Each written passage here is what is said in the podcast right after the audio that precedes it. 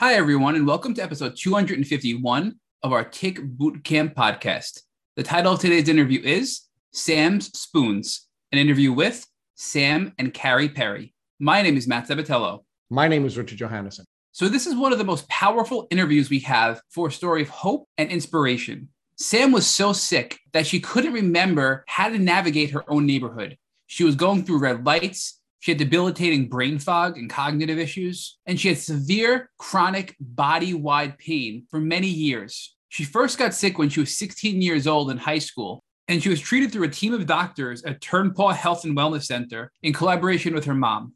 As Sam got older, she transitioned her care into her own hands, and today she's an independent 23 year old young woman who's living the best version of her life and is healthier than ever. So if you need a story of hope and inspiration, and you're in the throes of it, this is the podcast episode for you where Sam teaches us a really important lesson that this is not your forever. You can and will get better. So without further ado, Sam Spoons with Sam and Carrie Perry. Hey, Sam and Carrie, and welcome to the Tick Bootcamp podcast. We're excited to be here. Yeah, thanks for having us we are really excited to have you guys as well. And uh, I know folks know the two of you more as Sam Spoons, and we're going to talk about Sam Spoons when we get toward the end of the podcast. But Sam, why don't you start by sharing with us where you're calling in from? Sure. I am calling in from a cool little surf town in, called Santa Teresa in Costa Rica.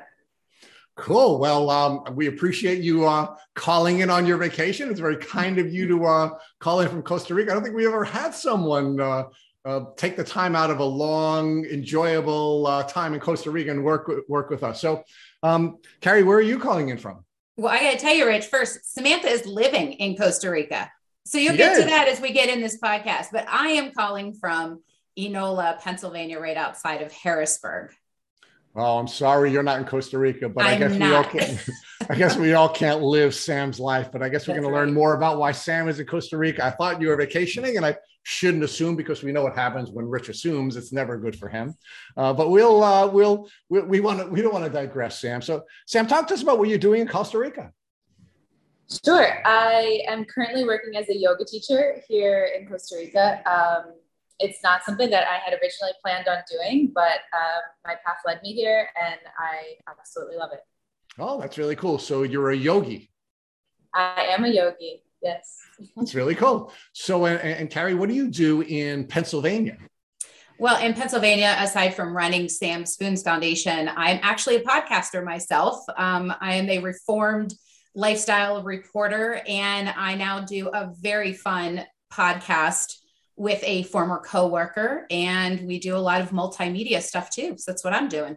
Oh, that's really cool. So we're honored to have a fellow podcaster on and, and, probably a much better podcaster than us. But, you know, I don't want to digress. We, we are proud of being the peanut butter and jelly podcast of the Lyme community. So, Samantha, talk to us about what it was like growing up. What was it like being uh, Sam of Carrie Perry's uh, world? be kind, child. Be kind. it's a great world. No, it was a beautiful world. Um, I grew up in a happy family. I have four awesome sisters. Um, I was so five girls. Yeah, there's five of us. My dad. Oh, your poor dad. I know, right? Uh, yeah, I love them all. I grew up in Pennsylvania. Was super active. I played soccer since I could walk. I ran track in high school. I was always on the go. The, one of the most curious children ever. My mom jokes that I came out of the room asking questions because I would cry but how? That was basically how I cried. so, Sam, talk to us about the enriching environment that your parents created for you during your childhood. Sure. Um, I was in an awesome neighborhood with so many friends and so much outdoors. I was always outside playing, imagining, moving. I would drop my backpack off at the stoop uh, at the end or when I got off the bus and just run and play in the backyard all day. Um, they really gave me the space to explore the things that I wanted to explore. I was so into soccer and I was super nerd. I loved science and math and reading and things like that. So they really gave me the space and the tools to be curious, be a learner, and be a mover too. So talk to us about what it was like to be Carrie's daughter, right? Your mom, your mom was uh, was a media professional. So what was it like to be the daughter of a famous media professional? well, uh, it was fun. She she's known in the community. Carrie Perry. I mean, it has a ring to it. Come on. Um, sure does. Yeah, she she's well connected in the community, and everywhere I went, I used to not like going to the grocery store with her because we would be stuck in conversations all the time. Now it's something I appreciate because I'm the same way. But growing up, it was like, oh, mom found another friend. Oh, another person knows mom. She's she's well connected and, and well loved. Yeah. Well, and and the other downside to having a well connected and well loved mother is you couldn't get in trouble without somebody ratting you out. Oh yeah, I was a pretty tame kid, but I think because I had to be. so, Carrie, talk to us about Sam. What was she like as a child? She was such a fun kid. She was the kid who was so content with a piece of paper and a crayon or Play-Doh or walking around, you know, and picking up rocks. She was an explorer and she loved books like from a little, just a young age. She'd put herself in this huge basket that we had of books and she'd sit in the basket and she would just leaf through them, whether she could read or not. And that was just her. She just had a zest for life. She had a zest for learning. And anything that Sam has done, she does it at like 200%. And we laughed that one summer, every single camp that she attended, even a camp that was for field hockey, which she had never picked up a field hockey stick for before, she was camper of the week. The entire summer, she'd come home and she was camper of the week. And that was just Sam. She just has always been such a vibrant, fun loving, intelligent, beautiful person. So, Carrie, now tell us about your community, right? You you folks are uh, in the Lyme Belt, right? Uh, Pennsylvania actually has the highest Lyme disease rate of any state in the union. Uh, you've passed New York and, uh, and, and Long Island in particular, where Matt and I grew up. So, uh, talk to us about um, what you knew about ticks and tick diseases during Sam's childhood and what steps, if any, you were able to take to protect her from coming in contact with ticks.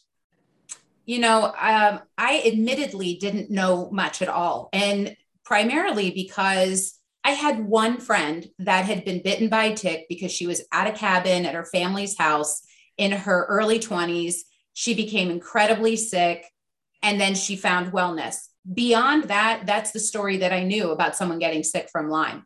And so there wasn't this great fear of ticks. In fact, I grew up in a log home in a wood, very wooded area, and it was nothing for my parents to pull a tick off of the dogs, pull a tick off of my brother, burn it, do whatever, and move on with life. Like there was no sense of urgency if you got bitten by a tick. So, cut to a few years ago when all this stuff happened around us, I was like, what is going on? And quite honestly, with all the symptoms and everything she had, it didn't even phase me that it could be Lyme disease, was not even on my radar. I knew nothing. So you were aware of ticks because as someone who was who had companion animals, you'd take the ticks off of the dogs at times. You had outdoorsy brothers who were probably rolling around in the uh, in the woods, and sometimes right. ticks would be pulled out of their heads. Uh, but other than just being generally aware that there was this gross bug that might bite you, you really didn't have any any awareness. No, I mean, it, as I know what I know now, I mean, I was like a neophyte. I knew nothing, absolutely nothing. So, Sam, you were um, you were a smart kid, reading books even before you could read, uh, sitting in the book basket. Uh, you love science, uh, so you're a good student and just generally a geeky kid, right? So, um, you you were you were very much invested in your education. You were living in a household with parents who offered you all kinds of opportunities and enrichment. So, what did you know about ticks and tick diseases when growing up in the Lyme Belt in the state that has the highest Lyme disease rate in the country? Um, what did you learn from either school or from coaches or from camps or from any other place? I know your, your, your parents didn't know a whole lot, but any other place. What did you know about ticks? Well, it seems absurd because you just said I lived in the Lyme Belt, but I knew nothing. I had pulled ticks off of me as a kid. We'd find them in the shower, pull them off, whatever. I had no idea they could make you super sick. I really didn't know anything. So if you think back to your childhood, how many times do you remember pulling ticks off of you when you were either in the shower or coming back from camp? Or I mean, how many different times do you think you were bitten? That you would Definitely know. Of, yeah, that I would know of. That's the key. Um, but at least a handful of times noticing them on me. I know my sisters had them more than me. I, I guess maybe I never didn't notice them or or they didn't like me then as much. Um, but yeah, at, at least five to ten times. So, Carrie, do you remember taking ticks off of your children and and Sam in particular during uh, during her childhood? I really don't because she must have just found them, you know, in the shower after she took off play clothes or her athletic clothes and handled it. I remember our other daughter um, freaking out one time because she found a tick in a place that it was no tick should go. And she was flipping out about that one. Um, you know, or there was a tick that they found in the bed, you know, trying to nestle up to him. But I never had to pull a tick off of any of my children, never one time.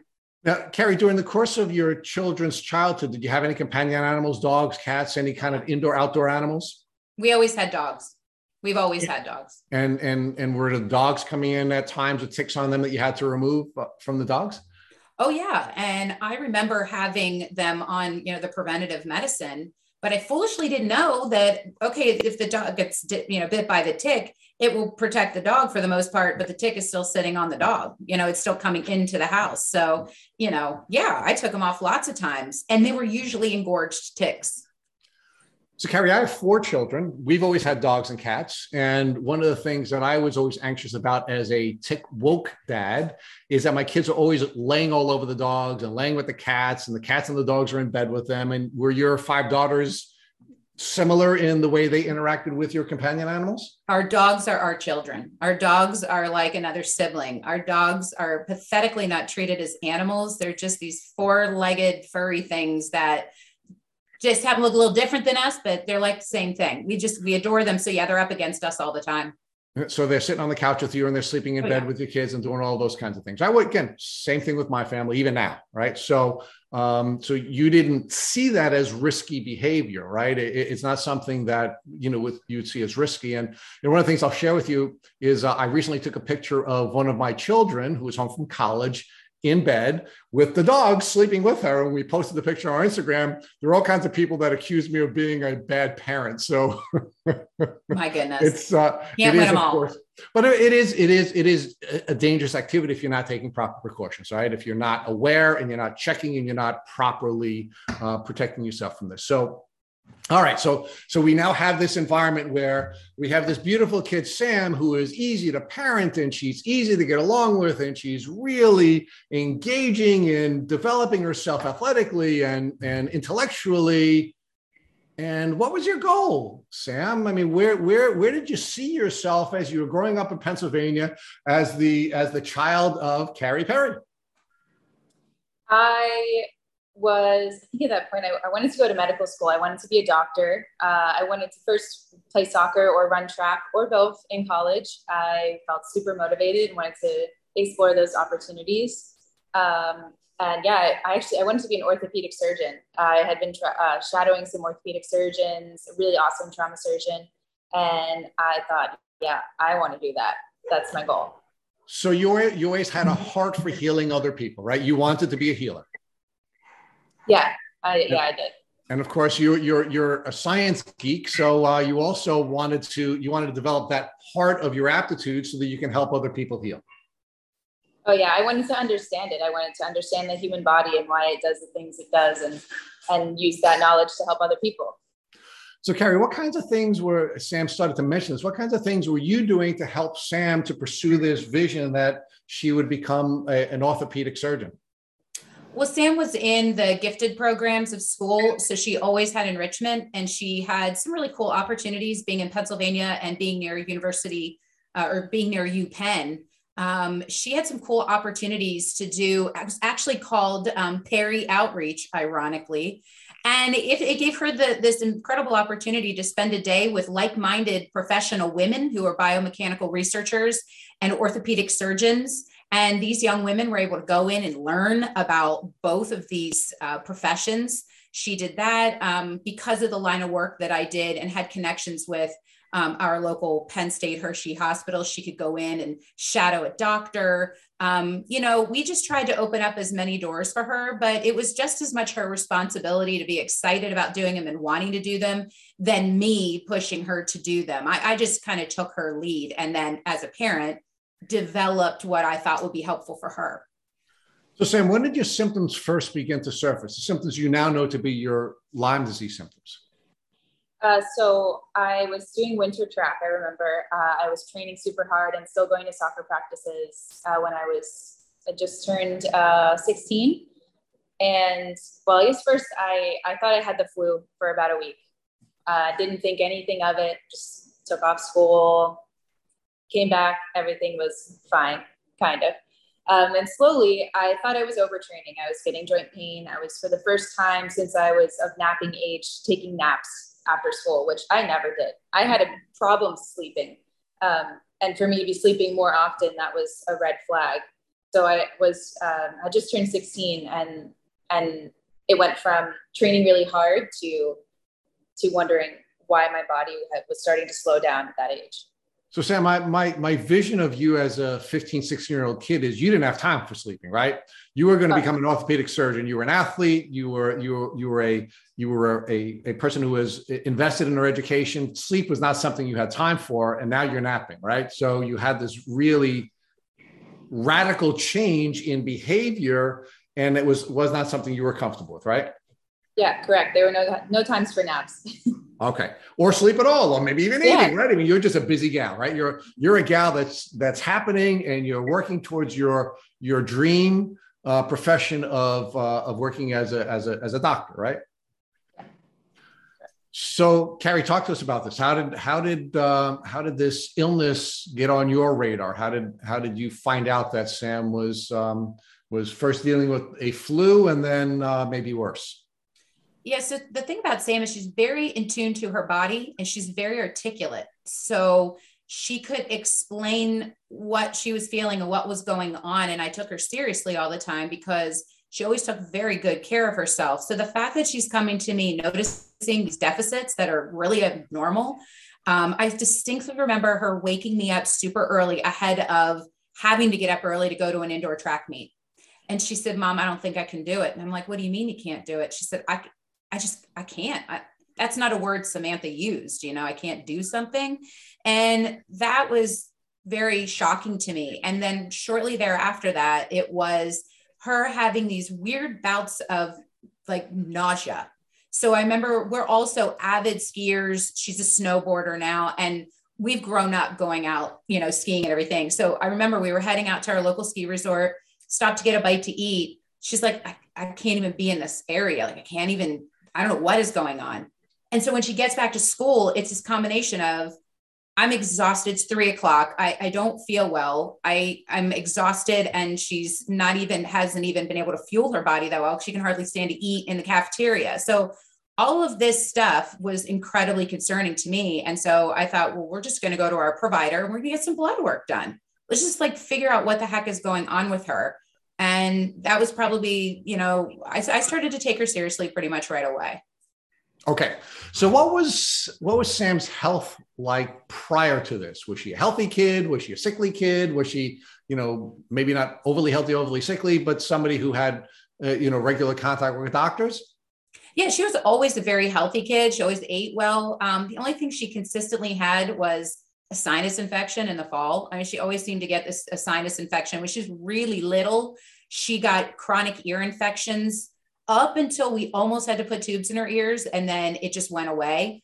But that was the only other thing. I mean, this is not a kid who was like saddled with getting sick a lot. You know, she was too active and outside and you know hungry for, for food and like she just was never a kid who was down and out so, Sam, what was it like when you first went to a doctor um, after suffering these symptoms?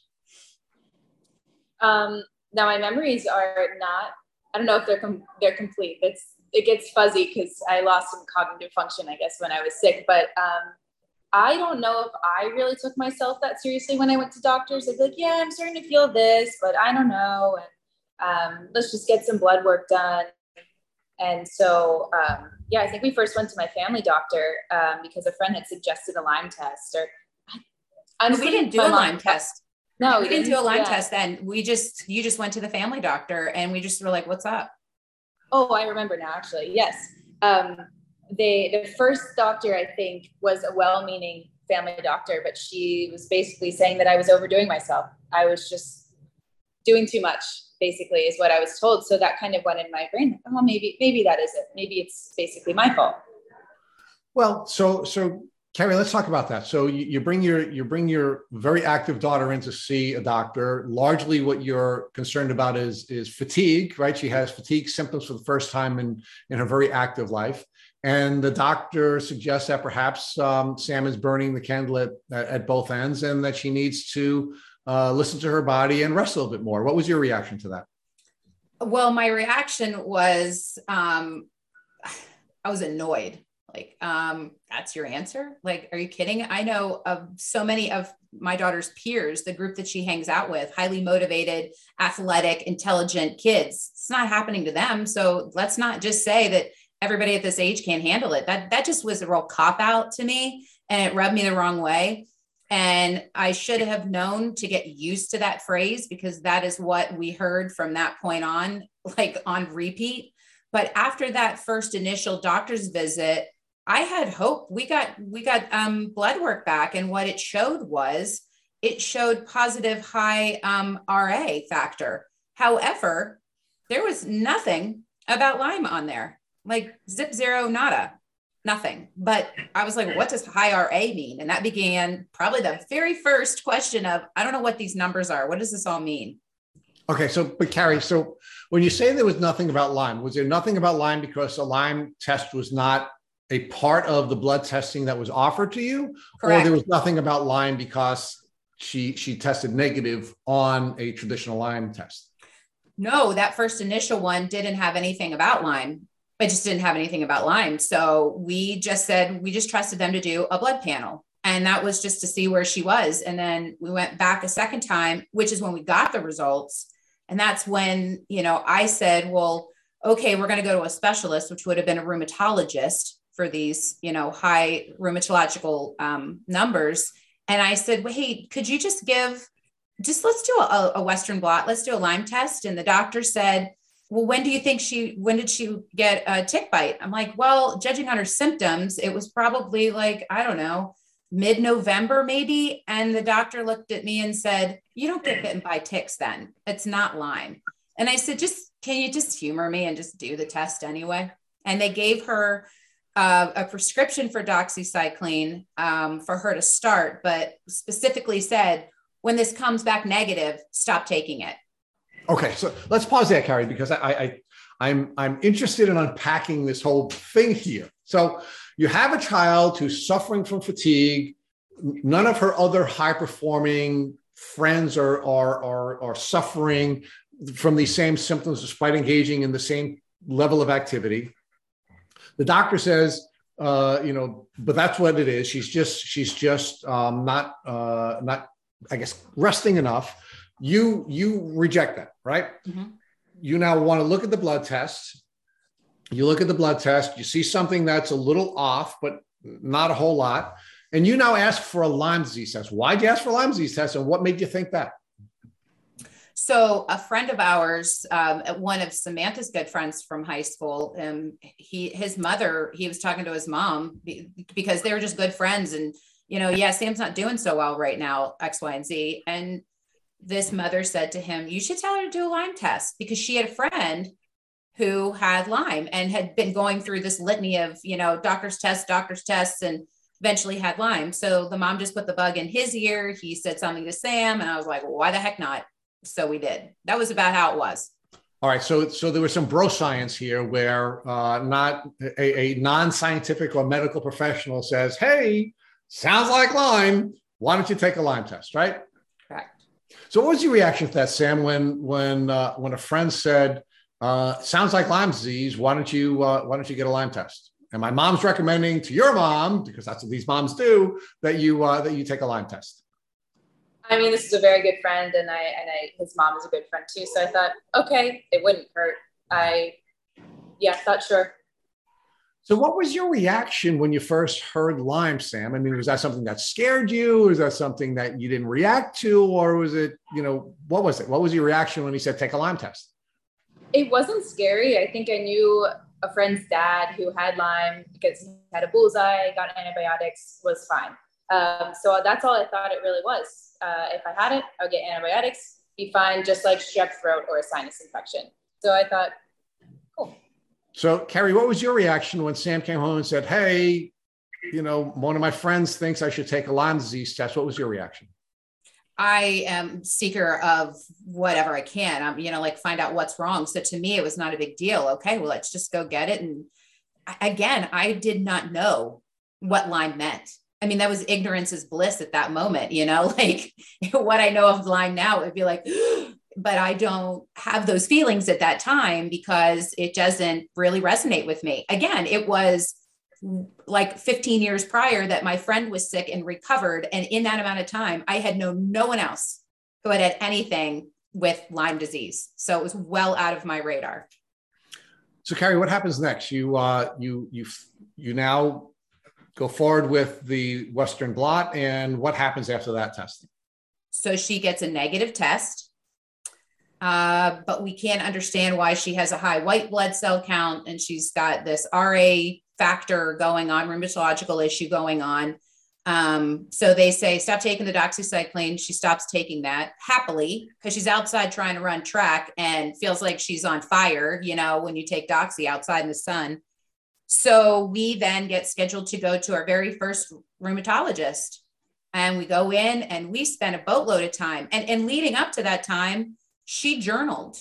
She was journaling what her symptoms were because they weren't always the same every single day, but they would at least provide some sort of consistent evidence that something is continuously going on.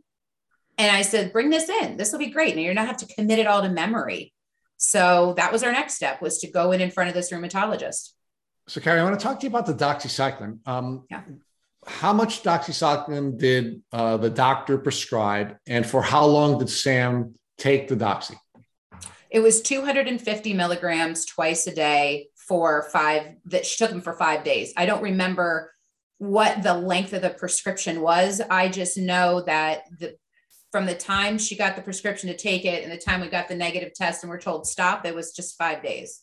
So Carrie, when you were talking with the doctors about the testing, did did the doctors ever suggest to you that even under the CDC guidelines that the testing was only supposed to be one consideration when determining whether or not somebody should be diagnosed with Lyme disease, and that perhaps um, this negative test was not uh, definitive, and that you may consider keeping your child on the doxycycline for a longer period of time? Not at all, not even remotely. And that that wasn't just with the primary care provider. That was then when we went to a rheumatologist who gave me a CVS scroll of all the other blood work to be done, um, including you know for leukemia. Um, there was not a secondary follow-up Lyme test on that either. Okay, we're going to get there for a second in a second. Let's stay. Let's stay with doctor number one, Sam. Um, so uh, you're you're an athlete. You're running track. You're given this medication, doxycycline. Um, what did it feel like to take the medication? Oh, I remember. I hated it. I like my mom said. I was in the middle of a track season, and that's all that mattered to me at the time, pretty much. And I couldn't stand to be in the sun because it felt like my face was burning off. And I was like, I cannot wait to stop taking this. This sucks. I don't like it. Was was the doxy causing you to have any stomach issues, or did you have any other reaction to the doxy, or was it just uh, just the um, the reaction that you were getting in the sun?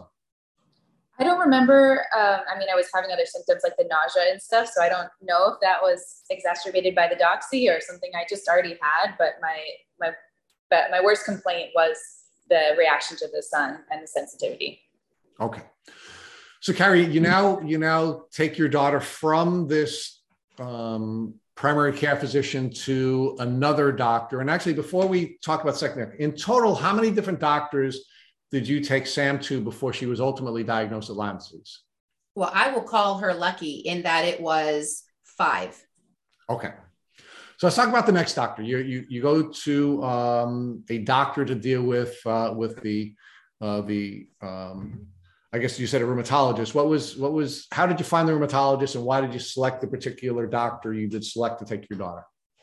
So our our care provider said you're going to have to go to a rheumatologist to figure out why you have high RA numbers, why you have a, a large, you know, this number here.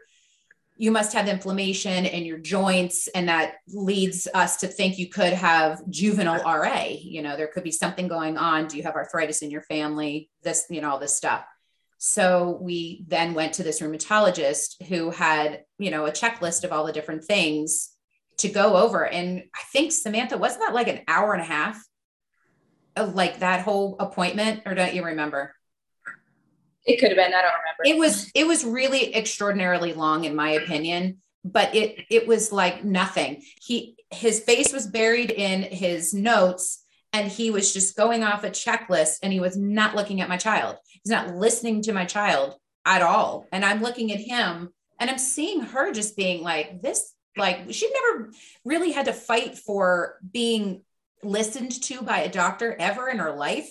And she's just sort of sitting there like, what the heck? You know, it was just, it was just not even personal. So, Carrie, one of the things that um, at least I've seen when I've gone to the doctor with my children, is in many cases they will downplay how they feel. It's almost like you know you have to be stoic, and and and it's a part of our culture, and we're not supposed to be whiny. Um, do you think Sam was giving the doctor all the information that the, a doctor would need to fully assess her when you went to the rheumatologist, or was she being this sort of tough, stoic, quiet kid who didn't want to uh, seem whiny and give all the information that maybe the doctor would need. So when she was there, she was definitely more stoic and, you know, like a big brave soldier, right? And maybe not as forthcoming. However, knowing that about her is why I had her have this these notes you know when she's writing down how she's how she's feeling literally like what do you feel, like at three o'clock in the afternoon because that's when you feel really crappy and you have a 99 degree temperature for no reason and you know like so yes, she wasn't exhibiting this strong, I feel terrible. You really got to listen to me because it's not the type of person she is. But she had evidence of this is what's been going on with me. So even if that's how she was acting, she was still mm. providing the fact that she cared a whole heck of a lot that her body was not working the way it had been working. So, Sam, talk to us about your journaling. How did you start journaling and why did you start journaling? I started journaling basically to have the evidence for a doctor because I remember I got flustered going to the doctor because then I would get in my mind, especially from the first appointment that I was overdoing myself. Is it just me? Do other people feel the same way? So I would, I wrote down this tiny little notebook that had the date that I just would circle um, and just random a couple little notes. If I had that 99 degree temperature in the middle of the day, that was weird. If I had extraordinary joint pain that day, and I would kind of give each day a score of how I felt. Just something simple. So I had that evidence. Well, so you decided to try to develop some evidence so you'd remember what was happening and you wanted to be able to provide that to your doctor. Yeah, exactly. So when you when you went to the rheumatologist, did you prepare a summary of all of these symptoms? Did you give it to your mom? I mean, how, how did we convey the information that you were developing in your notebook um, or your journal and get that information to the doctor? I think I just brought it. It wasn't anything super formal. It just, it was kind of just in case for me, for if I felt like, oh, this isn't as bad as I've been thinking, like, oh no, it's right here in my hand, in my hand. I can say on this week I've been feeling like this. And I just kind of would, I had it there to go back to if I needed. So, Carrie, how much of the information that Sam had developed before you met with the rheumatologist was given to the rheumatologist, and who gave it to? Was it a he, the rheumatologist? Yeah, it, it was a male doctor. Um, you know, again, she had it in a notebook, and maybe the best thing he could have done was to say, "Well, let me make a copy of this, so I have some notes." But no, he he didn't. He just kept his head down, did his checklist, and in my opinion, he really blew off and brushed off what she was saying because he ended up repeating what a previous doctor had said. And that is, you know, listen, you're a very high active functioning girl. I think you really need to just relax. I think you're an overachiever and you just need to calm down. That's essentially what he said. So, Carrie, what was your reaction to doctor number two saying the same thing about your child that doctor number one said? Well, I was disgusted. You know, A, I'm giving you my time. B, I'm giving you my money. And C, um, you have children, doc. Is this okay? Do you just spend, you, you walk in and spend an hour and a half with someone who's supposed to help you with your child's health, and this is okay? This is what you come out of it? I was furious. I was really furious to the point that when I finally I saw all the blood work that was supposed to be done when I got her to the lab. And I saw that even though I asked him a few times to do the Lyme test, When I saw that he never even included it on the list of all the things, I was fuming, absolutely fuming. So, Carrie, talk to us about the Lyme conversation you had with the rheumatologist. I explained to him that we had been, you know, sh- information had been shared with us about someone else who had had a misdiagnosis. They had very similar symptoms as Samantha. This person was an older adult, but the symptoms were still the same. And that I felt like it was out of place for Samantha to abruptly start feeling this way and that it made sense. She loves to be outside. You know, she was outside playing soccer all fall. She went on a hike with her teammates you know, there are definitely pieces of evidence that say, okay, what you do in your lifestyle and how active of you are indicate that you could absolutely have been bitten by a tick. So, um, yeah, you know, it's just frustrating to me that having a conversation with with a professional like that, especially someone who listens to people who have joint pain, how it was just completely dismissed was just it was shocking to me. So, Sam, where was your head at that time? Um, relative to Lyme disease? Were you starting to get the sense that you had Lyme disease and that this rheumatologist was not even considering that? Where where were you on the Lyme uh, page? I think I had actually kind of accepted that I I thought I had rheumatoid arthritis for a while, juvenile rheumatoid arthritis for a while. I was like, well, that seems most probable because it came back in the blood work. Um, that's what I talked to my track coaches about. And I was like, well, if the test came back negative, I guess I don't have it. And I was feeling a bit defeated. Like, I guess this is something I'm going to have to deal with, or maybe I do have to calm down and chill and, and not be so active. So it wasn't really on my, my personal radar at that point. Now, Carrie, when you were talking with the rheumatologist about your, your daughter's um, symptoms, um, and you were pushing the Lyme conversation. Uh, were you were you starting to feel in your gut that perhaps your daughter had Lyme disease? No, no. I think I was just more ticked off that this person would not even allow for just a test. You know, I, I get. I just wanted to turn over every single stone, and I was just, I was just not understanding why he wouldn't just give this one other this test. You know, I I still did not have it in my thought that this was Lyme. I, I, was not educated enough to know that this was Lyme. I just just wanted. I just still didn't understand why he wouldn't let her have the test, take the test. But, but Carrie, she she had already taken a Lyme disease test and she had tested negative for Lyme disease test. So why were you, as the mom, pushing so hard for another Lyme disease test when she already tested negative?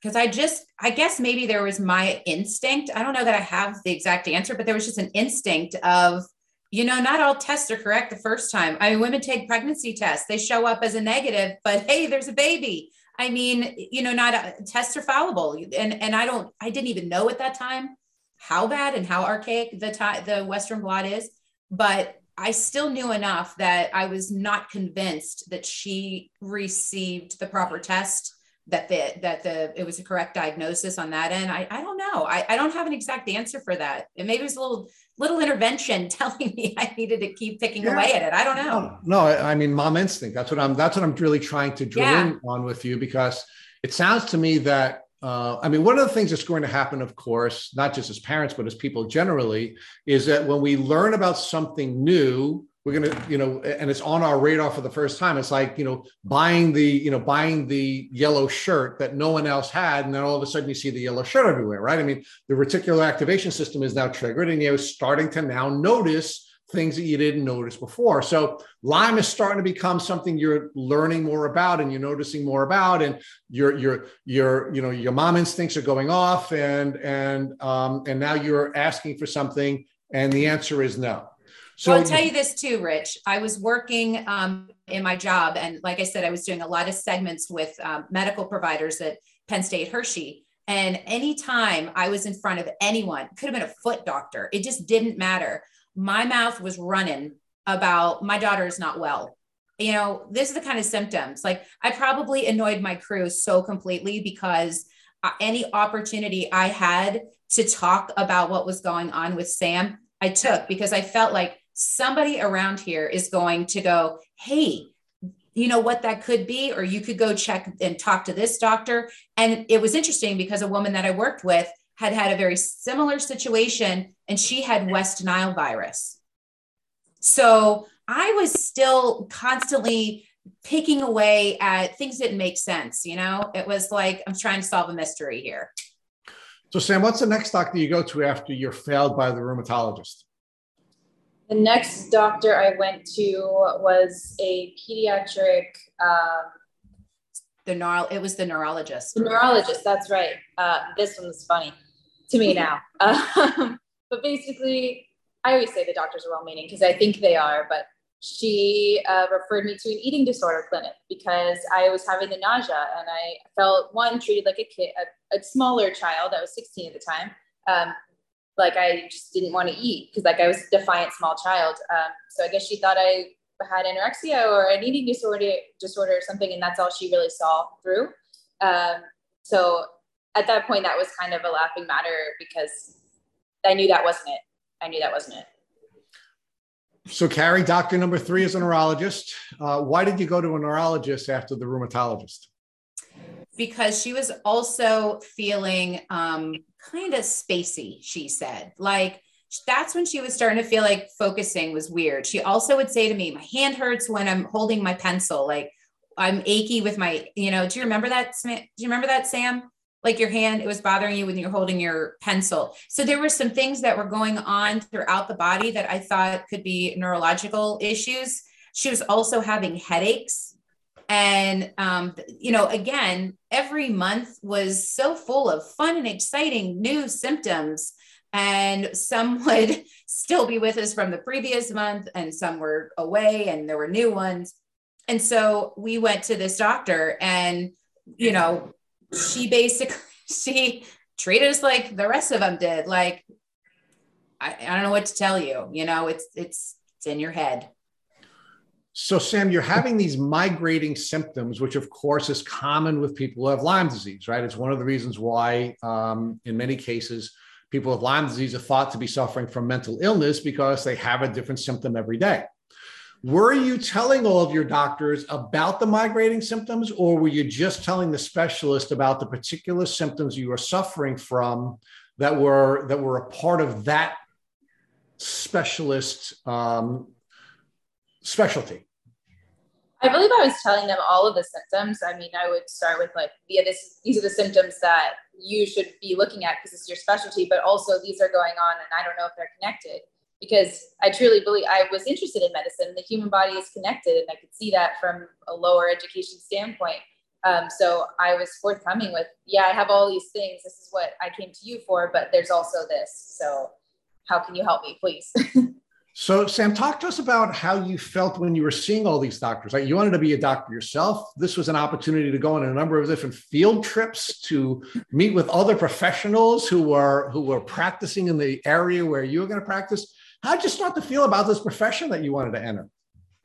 I had so much faith in doctors. I wanted to be one, and I thought they had all of the answers. I really did. I had so much faith. Um, and honestly, at that time, I didn't want to think I was sick.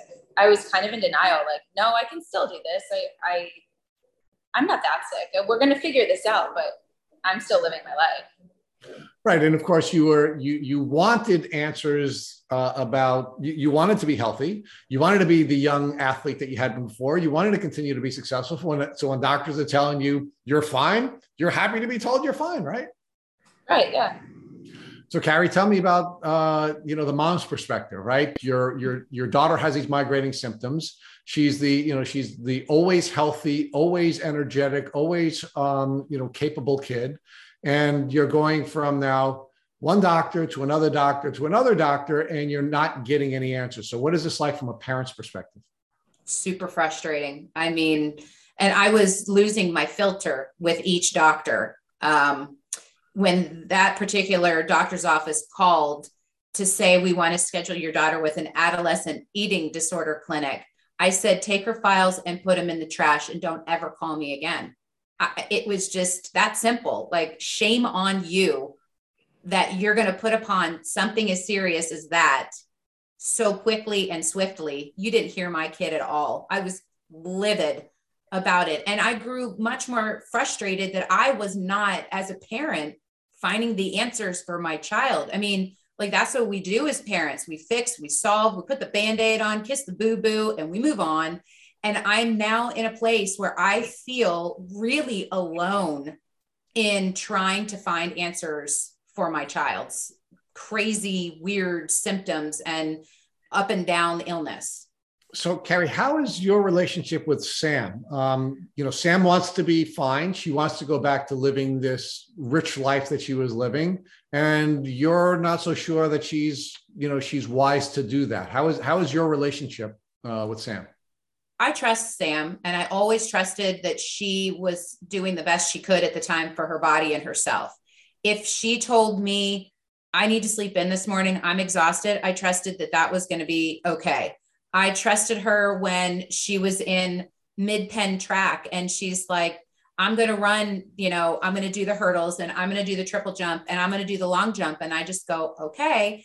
But then I also was there when she was losing it, physically couldn't handle it and feeling like she's letting herself down and her team down. And I just look at her and I go, we're going to be okay. Like, you know, I love you. We're good. It's fine. But I have a lot of respect for Sam, you know, as a as a mother child relationship. How are your other daughters reacting to you having to invest so much time and energy into Sam's health? You know, that didn't show up till later because, you know, either I'm in it and oblivious to it and don't have time to see that they need extra support, you know, it's pulling mom away.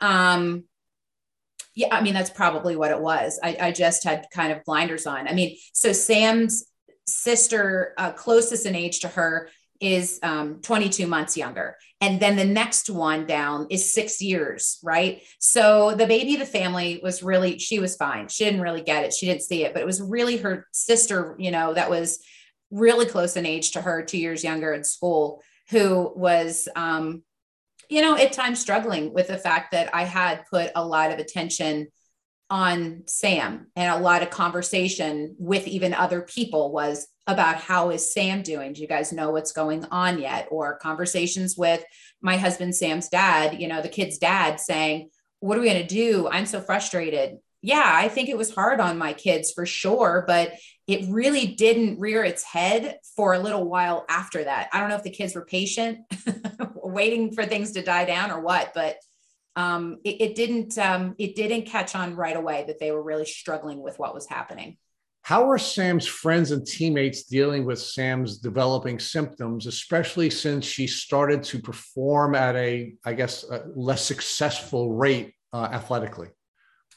it was tough because they really we first of all we didn't know what to say what was going on and i only trusted a few of the parents that i you know that we kind of all grew up together I only tr- trusted a few of them to to let them know what was going on because again i didn't really know what was going on and so i was not interested in retelling the story of what was going on with my child constantly i just I just kept saying, you know, we're not sure something's going on. We're trying to figure it out. And I think for the most part, her teammates didn't say much to her at all unless she spoke of it. And Sam is a much more reserved person. And so she didn't really say anything about, I don't think she even spoke to her friends much about what was going on unless it was her um, closest friends. You know, that was it.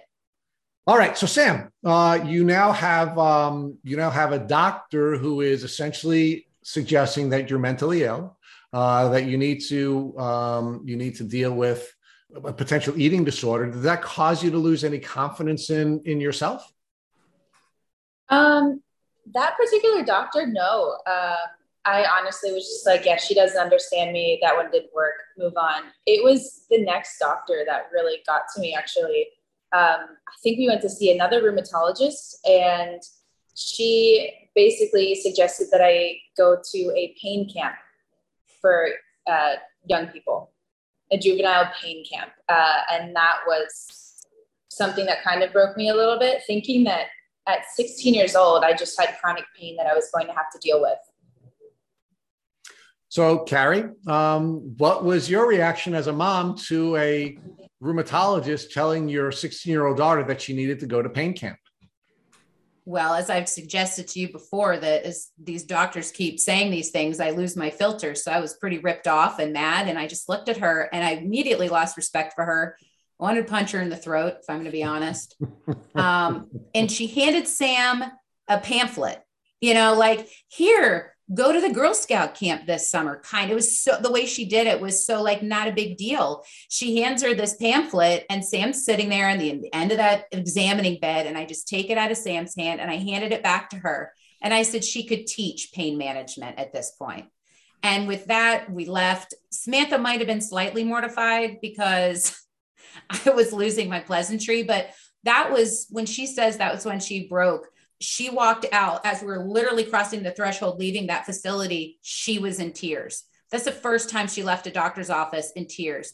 And I said to her, You can cry. You have every right to cry. I'm still on this. You are allowed to be sad and and feel weakness at the moment. I got you. I'm going to get we're going to get to the bottom of this. It's going to be okay. So Sam, you had a lot going on at that time and I did ask your mom before we got to this next doctor, and I and I neglected to ask you, um, how are things going with you and your siblings? Were any of your siblings beginning to suggest that you know perhaps you were taking too much time and energy um, and money from from the family? And how are your friends and and fellow teammates uh, reacting to your declining performance in athletics? So my sisters, um, I can think of one in particular, my immediate younger sister, we're best friends now, but she was not always believing me. Um, and she was a bit insecure about how much time and energy I was taking up when, within the family. Um, so she felt a little bit slighted, and that caused uh, kind of some distance with us. Uh, we, we didn't get along that much growing up. So I think she, um, that was really tough to not be believed or to be shoved aside, that I was getting special treatment and things like that from my sister. Um, but my teammates and my friends were at that point really nice. Um, my coaches and my teammates were so accommodating and they knew how much work I had put in to be at that stage of the athletics. And when I was in my senior year of high school, I, I just loved my teams and they let me participate as much as I could. They celebrated as much as I could. I remember when I played soccer, they I would start, and when I scored a goal, it would take me off to rest, and all I had to do was put my hand up, and my coach would take me out. Um, and if I wanted to be in, he would put me in. So my teammates and my friends were really awesome. Um, I didn't always share everything with my friends because I didn't really understand exactly what I was going through. But my closest circle, uh, even though they didn't understand either, they were definitely there for me. So, Carrie, you've now been through four doctors, uh, and uh, the filter is beginning to drop. Uh, the hands are getting ready to be thrown, and we're looking at getting ready to punch people in the throats. Um, where uh, where are we now? Um, so now we have actually gone back to listen to the friend of hers. The mother once again says my friend's doctor that helped her get her Lyme dose, uh, diagnosis was so and so. Call this friend. So I've now gone back to listen to that mom, and I've really paid attention now and said, "What's a Lyme?" She said, "A Lyme doctor," and I'm like, "What's a Lyme doctor?" And she said, "This is someone who really specializes in Lyme disease and people who've been, you know, bitten by ticks." And so the one that I had called, but we never went to see because I was able to get into a different, closer doctor's office. The one that I called um, was wonderful and immediately sent this checklist for Sam to go over. Um, I don't know, it was not at the time what we know of as the Horowitz check checklist. Um, it was not at the time. This is pre Horowitz checklist. Pre uh, but but just looking at the checklist was eye opening because it literally had every single thing that Samantha had been experiencing. Um, I then found out talking to this woman's friend, get this, lived in my neighborhood about five houses away. I had no idea. I literally could walk to her house. And I said to her, Where do you go? And she told me, again, this doctor, seven minutes away from our home. Amazing, amazing practice. I called them and we were really lucky to be able to get in to get some preliminarily, you know, like other blood work, answer some questions. Um, so again, we were able to go from this horrible experience with the second rheumatologist and get in then with someone who at least understood how we can further explore testing for Lyme disease. So, Sam, how is this Lyme literate doctor different than all the doctors you have seen before? She was a specialist in a different way, not in a part of the body, but in a way a disease affects the body. And she knew she knew so many other things. Um, so she was so much more holistic and listened to all my symptoms. Um, and she treated me as a whole organism, not as a body part. So, Carrie, um, when you discovered that someone had chronic Lyme disease five houses away from you, and that there was a Lyme literate medical doctor seven minutes away from you, how did that make you feel about Lyme disease and your community's failure to alert parents and children to the threats in your community? So, understand, I still did not completely appreciate and understand the level of illness that Samantha had from this tick bite, right? So, that question could be answered even later when I became more educated, you know, uh, uh with a couple doctor's visits. But if no, but say, let's stay with this, Carrie, yeah. because look, if if if you're doors away from somebody who's chronically ill, and there's a doctor that specializes in this disease, even if even though you don't know a whole lot at that point, you have to think, wow, there's got to be something bad going on here in our community if we have a specialist and one of my neighbors has it. Oh yeah, absolutely. I was just I was astounded because, you know, for me, I, like I said, I was constantly running my mouth about my kids not, you know, feeling well and things aren't going on. So when I know information, when I now am armed with information, I'm squawk box. I'm going to tell you everything. And I thought, how do I not know these things? Like, how's this not disseminated information?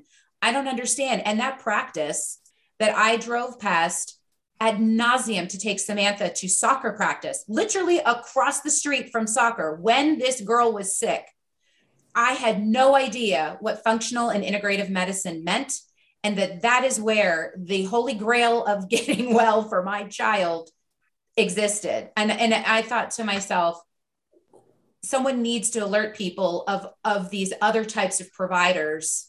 So, yeah, I mean, I was just, I was very shocked that um, people so close to me providers so close to me and yet i had still had zero awareness so karen before matt takes you through the diagnostic journey i i i, I want to ask you one more question as a as a media professional who is responsible for educating her community how is it that you folks in the media in a tick endemic community, we're not aware of this disease and we're not performing your your educational responsibility for your community well, that's a good question. And here's the thing the moment that I knew what was going on with her and I could do so, I devoted a half hour show, first ever half hour show called TikTok. And it had never been done. And my colleagues did stories on Sam.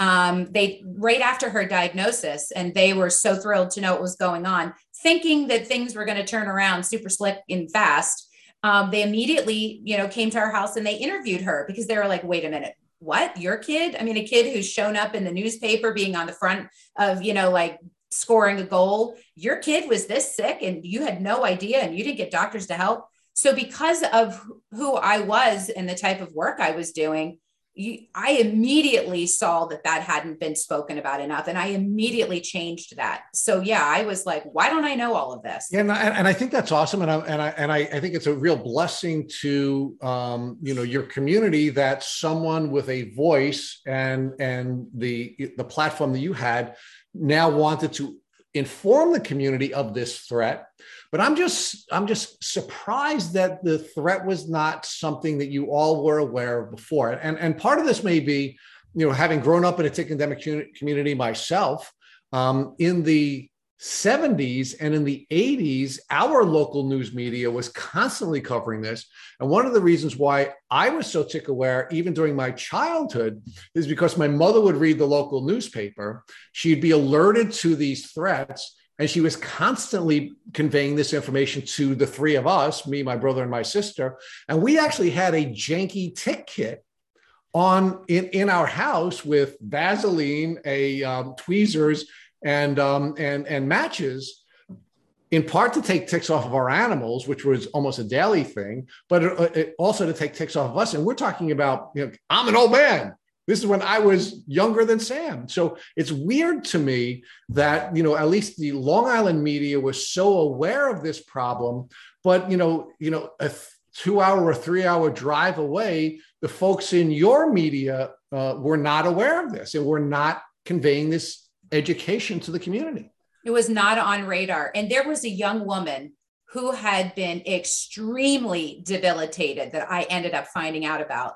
I mean, she lost her eyesight. She had to have her el- her joints and her elbows and her knees and her wrists like all over replaced. Um, she's Sam's age. She's maybe two years older than Sam, and this is when she was like in middle school and on. She wasn't even present. Like they didn't even talk about what was going on with her a lot. There was no awareness building. Absolutely nothing. It just didn't. There, there we did. Ha- we do have a wonderful organization called PA Lyme, and they do um, now they do this tick aware educational component, and they do a lot of stuff legislatively, and they have these small support groups. But even so, I was never even alerted of this group. I was never even told about this group. I had no idea it existed. So, Sam, I want to focus a little bit more on your diagnosis and the short time before that, because for perspective here for our listeners, you were just turning 16 when you got sick, and you were almost 17 when you got diagnosed. And you went through about five or six doctors before you got your diagnosis, but your your health declined pretty quickly, right? You were told it's in your head. You were told it's rheumatoid, it's RA. You were told you need to go to a chronic pain camp. Did you believe you were truly sick, or did you ever have doubts that possibly it was a mental health illness? Oh, I definitely had doubts. Um, I think in my gut, I knew something was sick, but in my brain, there was a little voice that was like, hey, maybe you are being dramatic. Maybe other kids are going through this. Maybe it's not as bad as you think. Um, and I attribute a lot of the fight at that time to my mom because she believed in me and the symptoms more than I did sometimes because I would, could be very quick to say, well, maybe it's just this or maybe it's just that. And Sam, again, the, symptoms that you had were pretty diverse and they weren't related to one particular specialty, as Rich noted. I mean, you had chronic pain, you had arthritis, you had fatigue, you had neurological symptoms, you felt spacey, you felt confused, you felt like you had a difficulty processing information. So they were all over the charts. Do you think that contributed to your potential doubt that it was a real physical illness because it was all over the place with your symptoms? Yeah, for sure. And, and they would change every day. So it felt like I was being gaslit by my own body. Like I would believe my body that it was feeling terrible. I would have terrible joint pain and swelling. And then the next day it wouldn't hurt as much and the swelling would go away. So it, it was weird. And Sam, was there anything that you did during this one year window before your diagnosis that helped you, even though you didn't know what was going on and what the root cause was? I can't really think of a specific thing other than trying to live. I don't know if it helped me because I maybe have maybe pushed myself too hard, but staying active kind of right in retrospect, I think that did help a bit. It might have hurt and it might have helped um, to keep my body moving at some point. That's the only thing I could think of. And was part of the reason that you were journaling, do you think, looking back, because you wanted to validate that you were physically sick in your own mind? Because it's rare to hear somebody journaling their symptoms so early on. And I think it was great that you did. And it's an important part of the healing journey to document what's going on so you can make informed decisions in your diagnosis journey. But why did you do that? Because most people don't. Do you think it was for your own mental health to say, I am really sick and, and to overcome those doubts that you were having? Um, that is actually something that really definitely helps now that I think of it. Um, but I don't, I don't know because it wasn't really something that I felt super strongly about. It just felt like I, I, think my mom suggested it probably it was half for the evidence for the doctors to say hey this is what's going on. So i didn't have i didn't really have the option to retreat into myself and be like well maybe it's not that bad. But it did validate myself mentally like yeah i i have it, this log of illness and it's real. So i'm going to put over your pivot over to your mom now sam and and ask carrie did you ever doubt? I mean, I know you were the rock, and I know to Sam, you were 100% on board. This is real. We're going to figure it out. But in the back of your mind, Carrie, did you ever doubt that your daughter was really sick? Oh, I never doubted her. There was not a moment, not a, not a moment ever that I doubted her. Um, I knew her so well, and she had no reason to feign illness. That wasn't her personality. You know, times get tough. She's the kind of kid that digs in deeper, harder, more challenged, bring it on. So, no, it, it was absolutely not. And Sam pushed through so much. I watched her push through so much, physically watching her trying to run to get a ball and watching her feet stop moving in the way that they used to. Like, I knew that everything that was going on with her was absolutely happening to her body. And if anything, I'm the one that kept all those symptoms alive, and she's the one that would deaden them just to help her get through. Does that make sense? It does. No, it absolutely does. You almost explain them away. And I think you, I think, Sam, you said it earlier, you didn't want to believe you were sick because you were still young. And I think that's what you're saying, Carrie. Your daughter didn't want to believe she was sick, but you had to keep them alive to get a diagnosis. Otherwise, this one year journey could have been decades, I think is what you're saying, Carrie. Yeah. Yeah. I, I, we did not have time for her to be going downhill as rapidly as she was. And it was rapid. And I mean, I, I just, I couldn't believe it. Like it was just, it was terrifying as a parent. So let's talk about this fifth doctor who it was seven minutes away and you drove past every single day. Are you comfortable sharing this doctor's name for our listeners? Yeah, so we started um, at Turnpaugh Health and Wellness. Um, amazing practice. And the first provider that Samantha saw was a DO named um, Dr. Regina Smith. So, Sam, when you went to Dr. Regina Smith and now Lyme was back on the table, did you start to realize, wow, maybe I am really sick and maybe this is real and maybe all those other doctors were just not properly equipped to help me? Yeah, I did. And I think the most impressionable thing was leaving that first appointment with, you know, a list of blood work and, and avenues, but her being so transparent and maybe we don't know exactly what's going on. We'll, we'll try to find the answer, but no matter what, I want to get you well. And that was the first time that I had really heard that from a doctor to be like, not just throw a blank diagnosis or a just suck it up, feel better thing. It was like, no, we're, we're going to get you better. And Carrie, did you walk away again? And I loved your analogy earlier with Rich that you walked away with your horrible rheumatologist with a CVS scroll of blood work because I think we're going to relate to going to CVS and getting our receipt and having it being like 40 miles long with all these coupons and codes on them. So did you walk away, Carrie, again with a whole slew of tests for Sam to get when you saw Dr. Regina Smith at the Turnpaugh Health Clinic? She actually said we should go through IGeneX. That was where, you know, they were pushing um, TBI folks that's where they were pushing it. And she explained what it was. She explained you know the levels of diagnostics that you could get from that this is what the cost level is for this that and the other. And you know I, I, we just said we're going to do all of it. So i think they had to order the test in um, and then we were going to go to the phlebotomist to get all of these 18 vials or whatever the heck it was you know pulled to be able to send it off to IGeneX Carrie, was it just Lyme you were testing for, or was it also looking for co-infections as well through the IGeneX testing? She mentioned co-infections, and I was like, "Say what? What are the like? What are those?" That was my first um, introduction to co-infections, and ironically, at the time, um, between IGeneX not kind of being there yet and Sam not really presenting the babesia that she later was diagnosed with, we actually didn't come back with a result of um, any other testing that was just Lyme, and it was two strains of Lyme. So that's really interesting about the two strains of Lyme because we've been talking a lot about this. We recently interviewed actually Studi, who is uh, from IGeneX, and she talked to us about the different strains of Lyme and how we can have a European strain versus an American strain, and there's different subspecies and things like that. So when you learned that your daughter had two strains of Lyme, did the clinic explain to you what that meant and how that possibly happened? No, we, we really didn't get any understanding of what that was. Um, I, I still don't know to this day. I'm not sure. I just know that she had two strains of Lyme. So, Sam, talk to us about now this first appointment. So, it sounds like obviously your mom explained to us that you had IGeneX testing, it came back, you know, you had two strains of Lyme. Were you walking away with any treatment in mind, or were you waiting for the results before developing a treatment plan with your new doctor? I'm pretty sure we were uh, waiting the results first. Yeah. And when you got the results, Sam, was it just the Lyme, the two strains of Lyme, or did you know at this point that you had babesia as well? At that point, it was just the two strains of Lyme. And what was the first course of action? So now you realize I have Lyme disease and I need to treat it.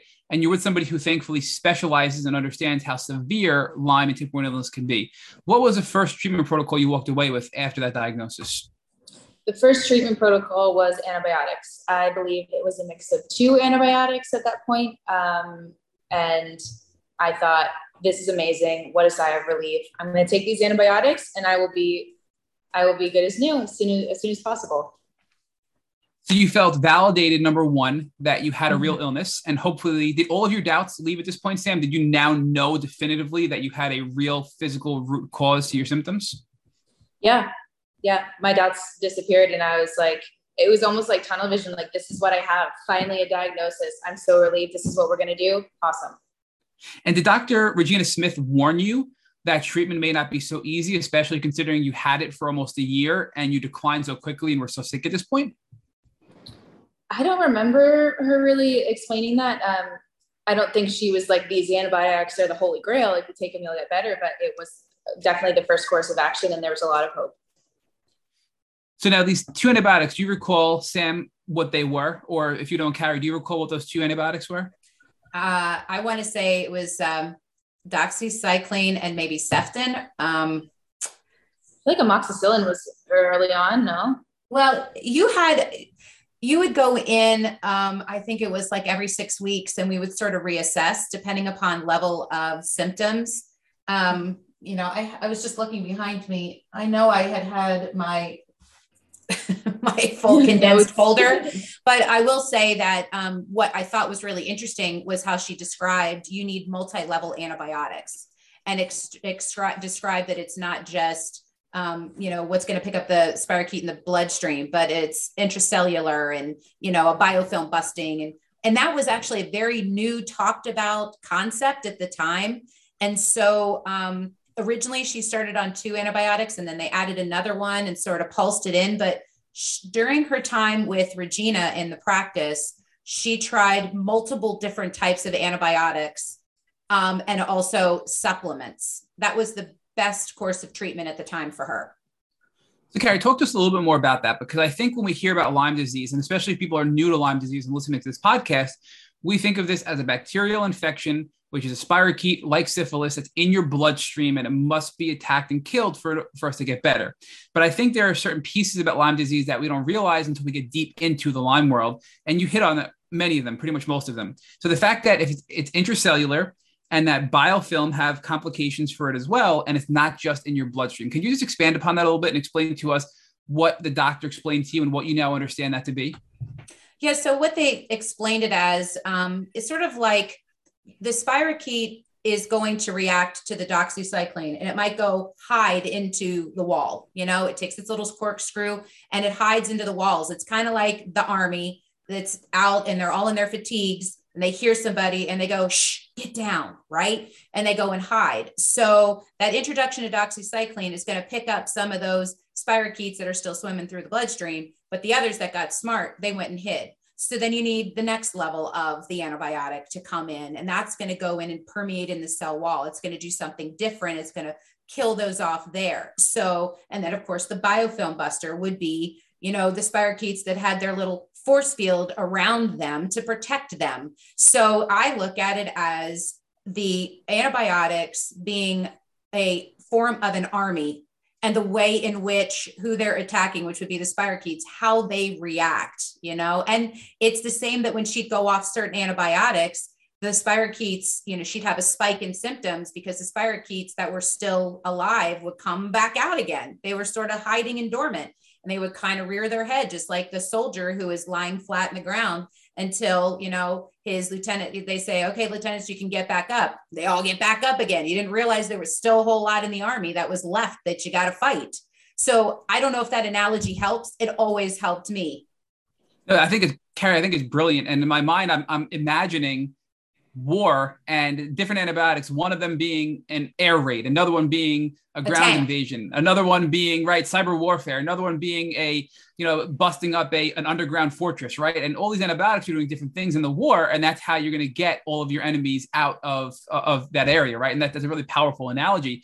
But you did also mention that when when Sam was going through this treatment, the symptoms would spike because you know activating these things, you're killing them off, and then of course you have toxins as you kill the bacteria. So Sam, talk to us about how you felt when you first started treatment with all these antibiotics. I I felt mentally very hopeful, um, but as the treatment progressed, I would get a step better and then two steps worse. I would get rid of one symptom or one would lessen, and then two new ones would pop up or more would pop up, and it was really confusing to me um, because then I would go in, okay, we're going to change it up, more hope, and then there were there was improvement, and then there was you know going backwards. Uh, we would change it again and change it again, and I had so many different cocktails of antibiotics. We did herbal tinctures. I did so many supplements and all these things, and and it was just kind of a roller coaster of of the symptoms varying then, and, and also the treatment. So, how long were you on these antibiotics and herbal tinctures for before you decided to make a change in your treatment plan? A year and a half. And you recall beyond the antibiotics, we talked about obviously you were changing them pretty quickly. You're doing combination therapy, as your mom described. Do you recall, Sam, any of the specific herbs or tinctures or supplements you were taking? There was there were so many, and they were changing often, and and I don't remember. I didn't like them. A lot of them tasted terrible, and I I hated the whole experience. well, I remember we we already knew that being on the antibiotics for Lyme didn't seem to be doing much. She was experiencing she had, so let me just say that she also was clinically diagnosed before blood work showed she was clinically diagnosed with babesia. They didn't have a definitive blood test they felt confident in, but because of the way she had a clinical presentation, they wanted to treat her. So we added antibiotics that were treating the babesia, and those symptoms started to slowly go away.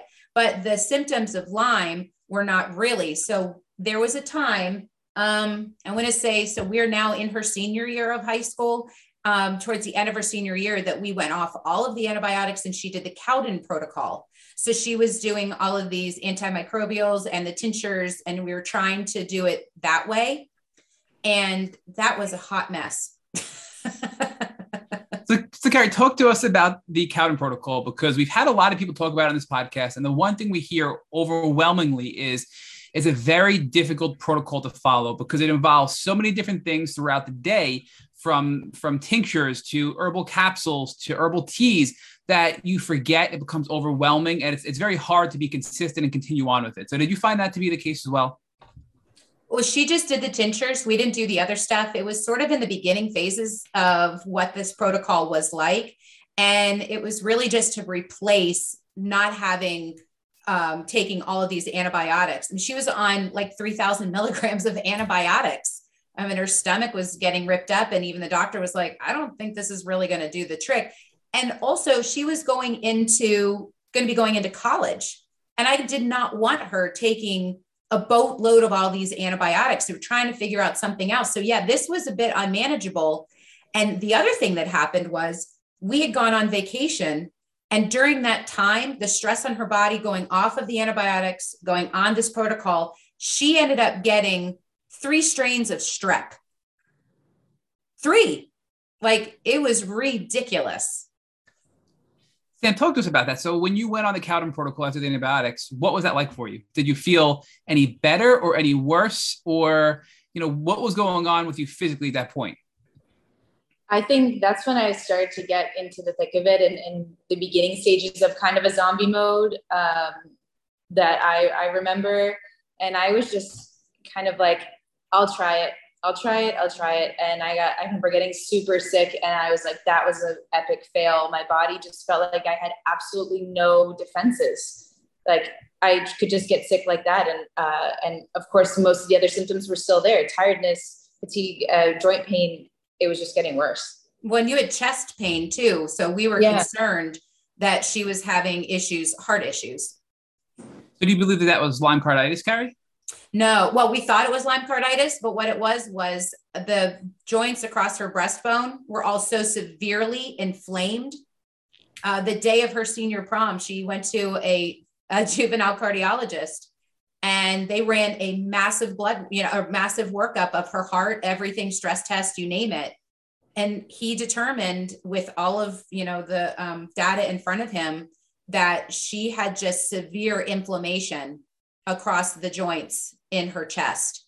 Um, that was a crazy day because I took her from there to get her hair done and her makeup done, and she went to prom. And we had lined up through one of our neighbors who is an ER physician that if she needed to have a port put in, that if it was determined that she had um, uh, issues, that right after prom, that's where she was going to the ER and she was going to have that taken care of that night. it's so crazy. When you say a port put in, do you mean a port for IV antibiotics because you thought yes. it was Lyme carditis? Correct. Okay.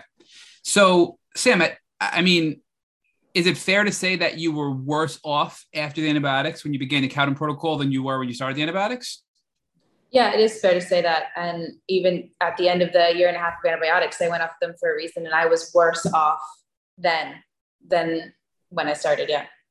So, do you think the Cowden protocol wasn't a success because you were just so compromised and weak, or do you think it actually made your body even weaker from being on the Cowden protocol and using all these antimicrobial herbs when your body couldn't handle it? I think it was a lot of variables, but variables, um, but mostly just my body just wasn't responding to it. I don't think it was the Cowden protocol. I just think we hadn't found a way to support my body's natural fighting system. We were kind of killing everything. There was so much warfare and not as much nurturing. So no support, no detox support, no mitochondria support, no lymphatic massages, no nothing, no liver support, right? No nothing like that yes. was being expressed to you to do. Not Some, yet, but not enough. Yeah. Okay. So you think you were just killing, killing, killing the bat- Lyme bacteria, probably other opportunistic viruses, bacteria, pathogens, parasites, you name it, right? And all mm-hmm. that die off is creating an extremely toxic environment, which is resulting in inflammation, as your mom described, is really was the root cause of all of your chest pain because of inflammation in your breast around your breastbone, basically. Yeah. So how long were you on the pro- Cowden protocol for before you realized that wasn't working as well? I think it was maybe two months. Yeah. So I mean, at this point, walk us through your emotions, Sam, because you were on about antibiotics for about a year and a half, and you were worse. You're about to go into mm-hmm. college. You're now doing something natural because you realize you can't sustain antibiotics for life, and now the natural stuff isn't working. I mean, where are you at emotionally? Now you're treating with a Lyme specialist, and you're not getting better. You're getting worse. I mean, that had to be very difficult, and I think many of us listening have been there, and we feel like, you know what? There's no hope. We can't get better. Were you at that point in your journey just at this time? Yeah, I mean, after the Cowden protocol, I actually went back on the antibiotics, and then at that point, I was I had just finished my first semester uh, of college, and I had a handicap pass because I could no longer walk to classes. I was like taking breaks, collapsing. I was missing classes, and I wasn't couldn't think straight. I was not the student I was before, and I came home for that winter break, and I was sleeping like at least 16 hours a day. I was a full shell zombie of a human, and that's when I was really desperate to do something. And, there was no longer any will to fight past it to pretend like i wasn't sick because that's what i had been doing. I had been you know taking the treatment seriously but i mentally was like i'm not that sick. I'm going to get past this pushing it aside. And at that point that winter break i took it seriously finally and decided to not go back to college Tim, give us an idea of how severe your symptoms were and what those new symptoms were that you were experiencing. Because you said you had to get a handicap pass, walking was difficult, you know, school was difficult. So clearly you were neurologically and cognitively impaired. If you can, just give us some detail about what your symptoms were and how bad they were. Because a lot of people, I think, sometimes and listen to this podcast, feel like that maybe they, our guests don't relate when they really can. So I just want to, I know it may be mm-hmm. hard and difficult, but if you could just share those for us, please.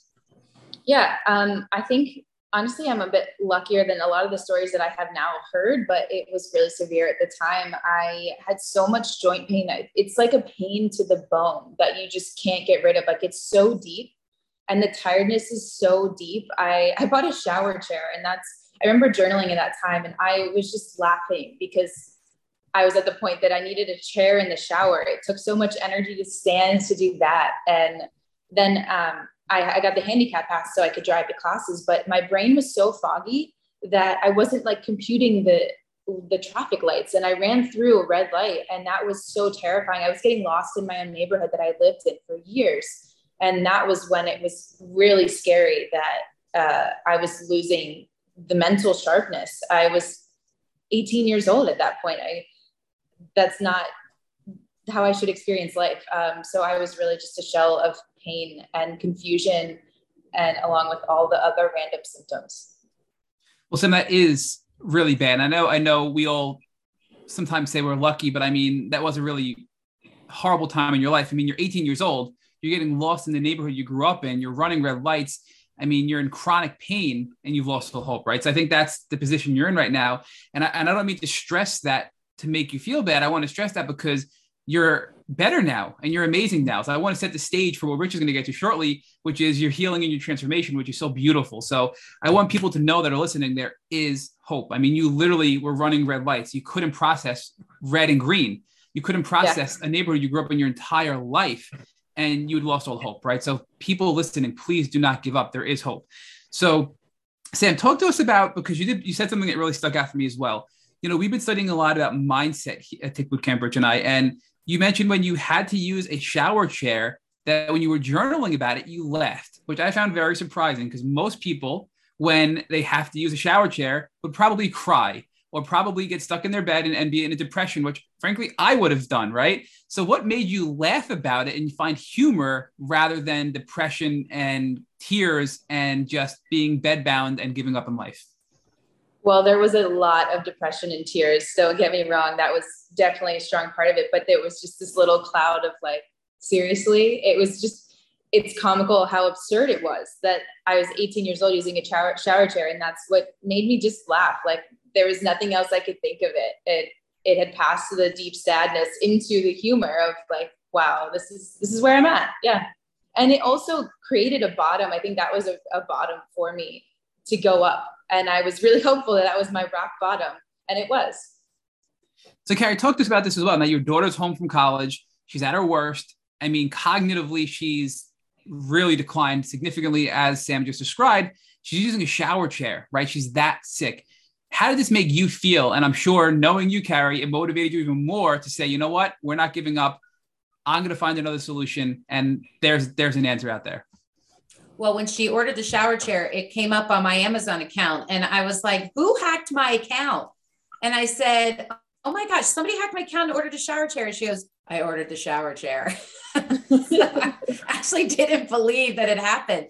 Um, so we are now, you know, we're still in the same practice, but I'm looking at our doctor and I'm like, you know, I think we need some more help. One of the other things that was going on with Sam is she had a pocket of fluid at the base of like the small of her back.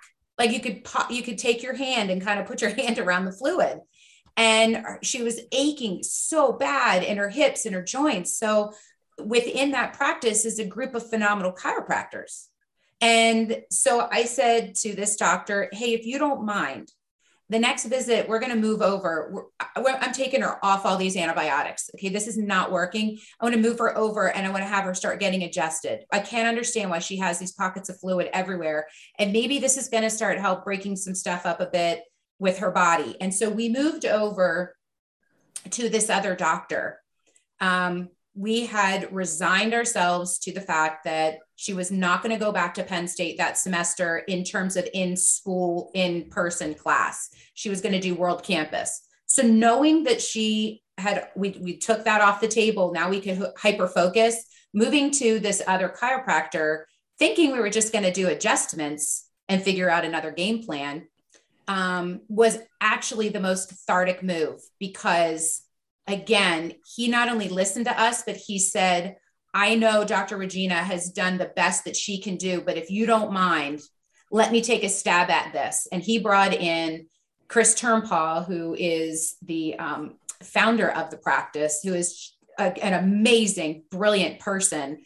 And these two um, just created a game plan and looked at Sam, and she'll explain this and said, This is what we're going to do. Are you game? She's like, I'm game. Carrie, I do want to stop you though because I cannot but wonder. You were treating with, I believe it was Dr. Regina Smith at this same clinic, right? There's a lot of doctors there. Yeah. And it sounds like this was going on for almost two years now, and you were getting worse and worse and worse. Why do you think that Dr. Smith didn't refer you to Dr. Turnpaugh sooner? Because she wasn't having success, right? We all have our limitations. And you know, would you think it was her pride? Do you think it was her ego? Because frankly, I feel like she should have done that sooner because we've heard Dr. Turnpaugh is an amazing Lyme specialist who's helped many people get their lives back. So I don't want to be critical of yeah. her, but you know, what do you, what do you think that was all about? You know, I don't know. And looking back on it, I know that Dr. Regina Smith at the time did the best that she had with the information that she had. And she will also say, I'm so sorry. I should have released you sooner. I should have you know, taken your file across the aisle and said, Chris, take a look at this, you know, and they were apologetic because they felt like, well, maybe they didn't communicate enough that that is something that we can do in our practice when your patient is really stuck. So it's kind of interesting that Samantha, as the patient, um, moving within that practice, actually created a little more of a conversation about um, how we can, how they can collectively, like mindedly work on a patient and not let someone fall through the cracks. So um, we still have great respect for Regina, and we, I know she did the best she could at the time, uh, but we are incredibly grateful to how unbelievable Dr. Shannon Smith and Dr. Chris Turnpaugh were when they got a hold of Sam. And did you want to say something? I look at you raising your hand. Yeah, it, I think there's a lot of insight in the hindsight as well, because when I was going through that with Dr. Gina Smith, like I said, I was getting better and then worse and better and then worse. So I think also me as a patient, I was focusing a lot on the better and kind of then throwing in, well, this is getting worse. And then looking back, seeing how much worse I had actually gotten. But but at that time, I remember thinking like, well, I think I am getting better, right? I'm getting better. So I, it didn't feel like it, I needed a cathartic move. So as the patient, I take some of that responsibility as well.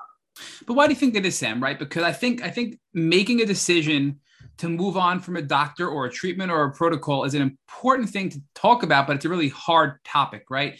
When mm. is when is the right time to say I'm making a change? And we've had many people tell us that they they, they think they've made changes too soon and too late. So do you think that you possibly treated Dr. Regina too long because you wanted to believe you were getting better and you weren't? Because of psychological factors like you didn't want to believe that you were declining so you kind of convince yourself again like you did earlier on like i'm getting better even though it wasn't true right? I mean like what, what are your thoughts on that? Yeah i think that was really it for, for me at least. I thought it was really mind over matter uh, to a harmful extent that i just wanted to believe so bad that i was getting better and i wanted to leave this disease behind and i had the diagnosis i had the treatment plan so i was getting better right? That's really what i was trying to believe and I think you're right. I mean, in growing up, I think all of us can relate to the fact that when you finally have a diagnosis of something, you get medicine and you get better. So in your mind, you were getting the proper treatment now, so you should be getting better. And you never question, should I be trying a different doctor? Which is sort of unique in the Lyme world where you have to pivot to different doctors to get better in many cases, right? So that's not the norm. And it takes some of us longer to get there. And for me, it took far longer than you, Sam. Yours was pretty short. You know, you were you, yeah. you and your mom are really smart and you did that pretty quickly. For me, it took it took probably 10 times what it took you to do that. So I think that's an important lesson for our listeners to just be more in tune with their bodies and not believe the lies that their psyche is telling them that they're getting better if they're not. If you're still sick, you need to speak up and make a change if you're not getting better after so long. And look, you were declining, you said, right? So you told me earlier you were getting worse, but yet you convinced yourself you were getting better, right? Yeah. And I mean, looking back, I would say take the leap because you could always go back to that doctor. I, I in most circumstances, I believe, but why not try the other thing? I, I do wish I would have taken the leap a bit sooner. But I have to say, when you're the when you're in the moment and you're the sick one, it's very hard. It's exhausting. You're in the doctor's office. Yeah. So like I took the onus on all of those things. I was the momager, right? And I was running the show. And I do believe that anyone who is sick with a type of illness, of a tick-borne illness that is so convoluted, you have to have a support system. You've got to have somebody who is seeing it from a bird's eye view. So I could see that Samantha was trying to not necessarily downplay, but be like, you know, I'm going to be all right. And I'm like, let's just try this. So I could pluck her out of that space without her having to do it. And I could put her in with the other doctor, the other situation. And then she didn't have to take on that energy of making that decision. Sam, talk to us about now when you finally see Dr. Shannon Smith and Dr. Chris Turnpaugh, how that was you know, a turning point, no pun intended with Dr. Turnpaugh there, where you now started to actually have real tangible improvements rather than imaginary improvements. It did take a little bit. Um, I mean, I think I just clicked better with them because they were a bit more aggressive and I'm a go getter. Like, you give me this plan, all right. And they gave me responsibility as well. Like, you can do these things and you can help in this process. So I started seeing some um, results. I started doing hyperbaric oxygen therapy. Um, I did uh, change my diet to the elimination diet, chiropractic adjustments, and supplements to really fuel and nurture the body and its natural defenses um, and, and all those things. So at first I was like, this sucks. I hate the food. I hate doing this hyperbaric oxygen therapy. But halfway through that, I'd say there was a turning point where instead of getting worse with the reaction, I think I had a big Herx reaction and I started getting better. And it was like clouds were, were starting to lift. And I just connected so well with those doctors. And I remember Dr. Shannon Smith saying, this is not your forever. You, can, you cannot believe me right now, but I'm telling you, this is not your forever. And I'll, I'll remember that. And I want to tell that to everybody because yeah, I didn't believe him. I was like, no, this sucks. I hate this. This feels like forever. But he was right. It was not my forever. And that's really powerful. As you're saying that, I'm just really reflecting on how powerful that one sentence is. This is not your forever. And I think everybody has to remember that if they're in the throes of it, this is not your forever, right? I mean, that's an important message. But let's talk more about hyperbaric oxygen therapy because I do know that you did it from you know from our offline chat. You did it for 90 minute dives Monday through Friday every single day until you got to 40 dives. I mean, look, I'm claustrophobic. That sounds really scary because you're in this chamber, you can't get out, you have to get depressurized. So once you're in there, and also if you have anxiety, right? And not not to make people afraid of it, but clearly you did it and you got through it and you're better today. So were you afraid of it? Was it uncomfortable at first? And how did you feel shortly after doing your first couple of dives? It was definitely uncomfortable. I remember the first one being lowered into that tube, and the glass is like a couple inches from my face, and I was like, "Oh my god, this is terrifying." But I got used to it pretty quick, and I and I maybe I for some reason knew that was really what I needed to do, and I did trust it a lot. And the nurses that were there were so nurturing, and and I trusted them too. Um, but the worst part was just staying in that position for so long. I remember being able to basically be aware of the pain in every single vertebrae, like all the bones around my hips. It was just, I could not get comfortable. Sometimes I would try dives laying on my stomach, or, and you can't really switch your position. So I would stick to one and then feel so uncomfortable for that long. But I remember watching old cheesy movies so much, and and somehow I got through it. And I have to thank so my mom and my family and friends that were recruited to come help me because we had to drive uh, over 45 minutes to go to this clinic. It was like a job uh, Monday through Friday, and I couldn't drive at that point because I was too cloudy. So for that first part, I had so much support that it felt right. Like this is what I need to do, even though I'm really uncomfortable. So you're driving for three hours in total, right? 45 minutes each way. Now, um, you're, you're, you're now in there for 90 minutes, right? So this is, I mean, I think I just did the math incorrect. So, but I think it was a total about three hours, right? So you're in there for about three hours between the travel and being in in the hyperbaric oxygen therapy.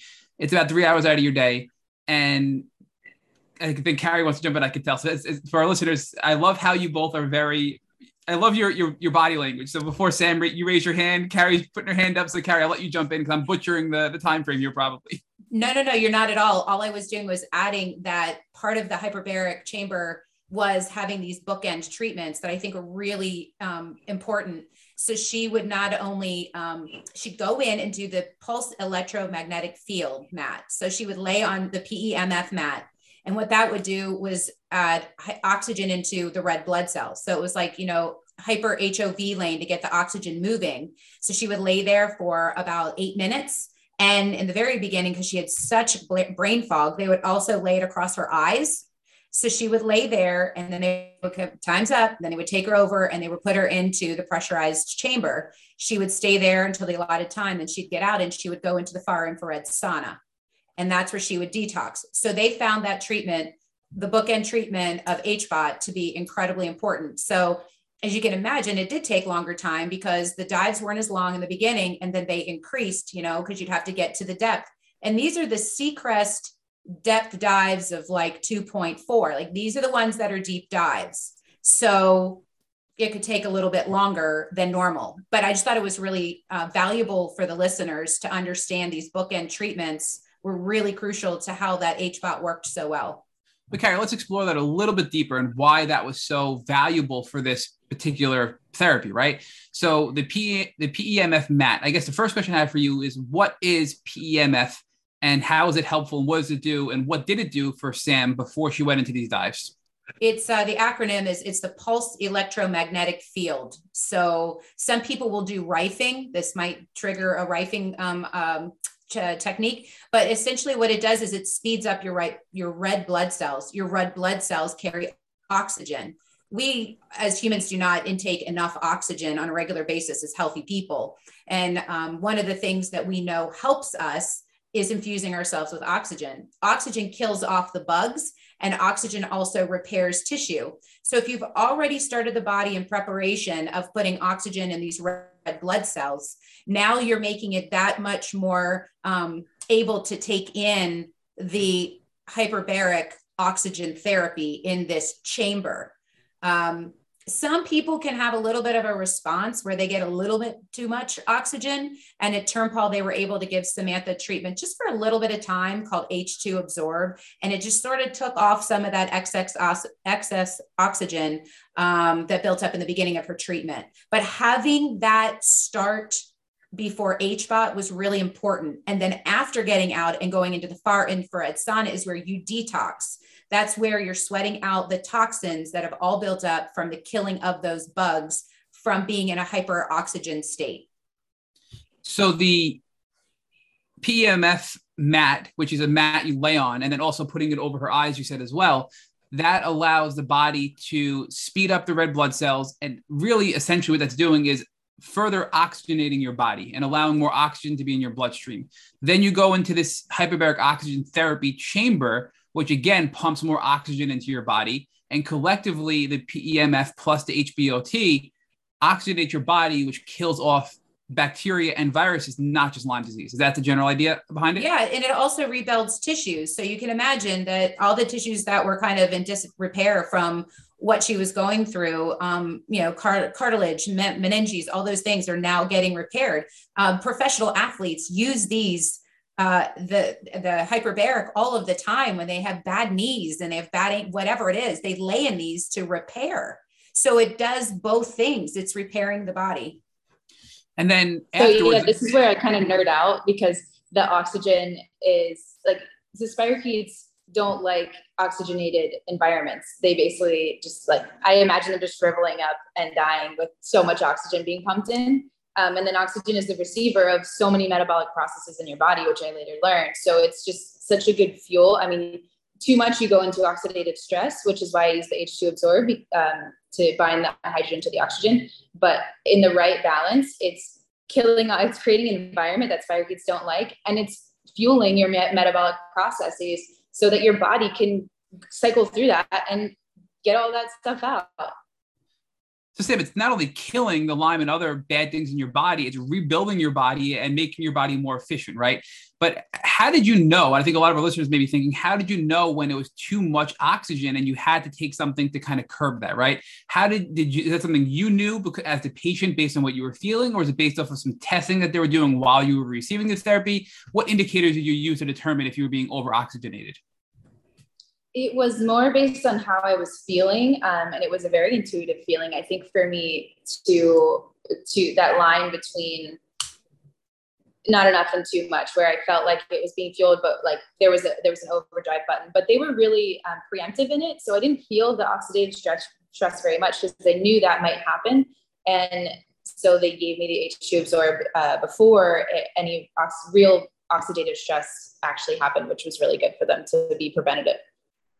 Sam, let's geek out even more on this because I'm loving this as well. So let's talk about let's talk about now the far infrared sauna, right? Because initially, Rich and I thought, you know, that just the, the, the only benefit to that is sweating. And when you're sweating, you're removing toxins through your skin, which is your largest detox organ, right? But then we've we've learned that there's even more to it, right? So what we've learned is when you're in the far infrared sauna, it's increasing blood flow and circulation in your body it's allowing things to get flushed out, but it's also helping your liver function better too, right? There's a lot of other benefits to the far infrared sauna. So, what are your thoughts on the far infrared sauna from the perspective of removing toxins, detoxing, detoxing your body, but also allowing your body to just operate more efficiently by increasing blood flow and circulation within your body? Yeah, I'm weary about detox things because your body has such amazing wisdom to detox itself. So when there are things that are advertised as this will detox your body, I'm, I'm weary. Um, but it did, it's a supportive detox where you said it helps your liver. So your liver already knows how to do that. And so it, it just, yeah, it helps. It speeds up that metabolic process or, or the red blood cells. So they move faster through your body. They can go through that cycle of, of kind of reorganizing and sorting what we need and what we don't need in the liver.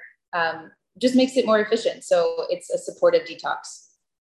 Listen, I'm I'm exhausted just thinking about having to drive 45 minutes, then lay on a PEMF mat, then go into a 90 minute dive, then get out and going into the far infrared sauna, and then driving 45 minutes home and then having to crash, right? So what was that like for you, especially in the beginning, to have to go through this physically when you're so sick? It had to be exhausting for you. That was my work for the day. That was, that was my day. Uh, afterwards, I would sleep and sleep and sleep. And then I would cook because I was doing the uh, elimination diet and I found a bit of solace in cooking. And that was the thing that I would enjoy then later on in the day when I had the energy to try to put something together um, to eat because I was eating differently than the rest of my family.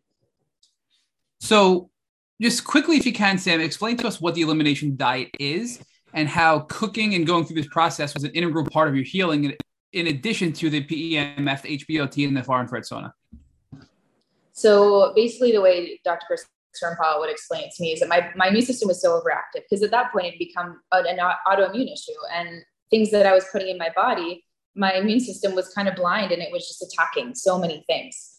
Um, and there are a lot of common foods um, like dairy and grains and, and later I didn't really react to well to meat and eggs um, that that my body was just blindly fighting. So the fuel I was trying to give it was actually being introduced into the war. Um, and also with the leaky gut from taking so many antibiotics, I just wasn't getting those nutrients. So I basically had to strip down the diet and give my body things that were pretty well known to be fuel and not the rest, and then slowly add things back in. And I forgot sugar is also a big one that that was fueling the fire as well. So after six weeks of uh, very kind of bland eating, um, simple eating, I was able to then add things back in to see what my body actually reacted to when it wasn't reacting to everything. Sam, I want to geek out a little bit more with you because I just love going deep into these types of topics, right? So you mentioned leaky gut, you mentioned antibiotics. So the first question I have for you, and this two-part question, is what other adverse side effects or risks are there to antibiotics that you didn't know about when you took them that you learned about later that you wish you knew earlier on? And also, if you can speak specifically to leaky gut, because many people don't believe it's real, I personally do. And I think the permeability of your GI tract and the ability of food to be able to leak through and get into your bloodstream and cause an immune response is a really common factor in chronic Lyme patients because of overuse of antibiotics. So, can you speak to both of those for us, please? Yeah, exactly. I think so much use of antibiotics, um, also with antibiotic resistance. There's a lot of um, you know research and and, and fear and potential in, in bad things for antibiotic resistance, right? Um, and then leaky gut. I mean, your gut flora is so important, and it's how you process your fuel, and your fuel is what builds things in your body. It's your base. So when you're kind of tearing away those that microbiome that is helping to support you, you don't have as much to to you know process those nutrients and pick what you need and what you don't need. And there are holes then that in the actual gut lining that get produced and and things that you don't want in the bloodstream and the rest of the body get through. And that just creates alarms and the immune system doesn't like that. And it's this chain reaction to those antibiotics that kill the gut flora that can create so many problems throughout the rest of the body. I just want to share, Sam, that I'm on the Gut Revival Kit by Dr. Rawls. And I just did it because I love him and his products. And I did not expect to have the positive response that I've had. And it's been transformational, honestly, with diet and, and nutrition and absorption of things. And and it's been kind of crazy to see how powerful that is. And I was on antibiotics for a long time as well. So I think that's something that many people overlook when it comes to healing from Lyme disease. But let's pivot back over to Carrie. I have a couple. Uh, now, Carrie, you are always the objective observer for Sam, right? When Sam's saying I'm getting better, you're going, oh, no, you're not. And you're gently telling her we need to we need to change course here, right? So now it sounds like your daughter's really getting proper help and she's starting to get better. So, at what time during this eight week window of her getting the this trio therapy, did you see a change for the better in Sam's health?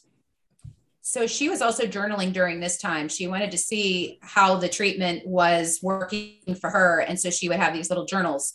Um, and she did note, and I did see that around the 11th dive, so that would have been going into her third week, that she reported that she didn't feel like she had as much brain fog. And as a matter of fact, I watched her not go take a nap, you know, like immediately.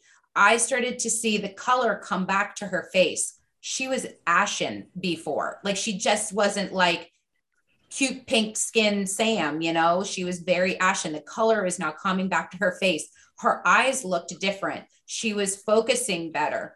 Um, she seemed happier. She had made these short goals of, I just want to be able to walk a block with my dog. I just want to walk a block with my dog. And so she would go and do that. Um, she would be in the kitchen and she would be able to make a little bit more, be a little more spirited in the kitchen. The deal was always make whatever you want. I'm going to clean up because I know you don't have the energy to do both. And I could see that she was starting to get excited because remember, she's the kid who puts 200% into things. She's always asking, but how? And when she sees a result of things that she's learning and doing, her life comes back in her face. So I could see probably going into week three of her dives, dive 11, that there was this light that was starting to come back around her. So, Sam, from week three forward, did you just continue to get better and better at that point? I think, yeah, it was no longer the better and two steps back. It was maybe two steps better, one step back, which is overall growth.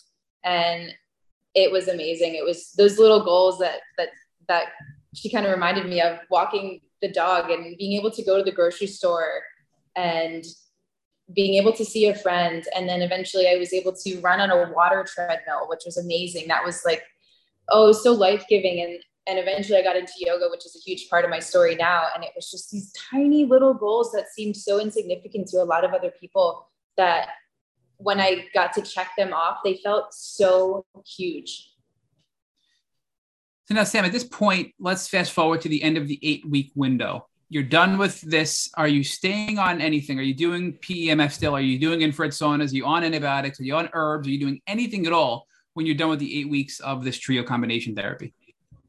I was still doing some infrared um, sauna, uh, but no more HBOT, no more PEMF therapy. I was doing supplements, um, mostly to supplement the uh, immune system. And of course, nutrition was such a key thing. It was something I'm never going back on um, I've, yeah, that was a huge part of my continuing wellness journey.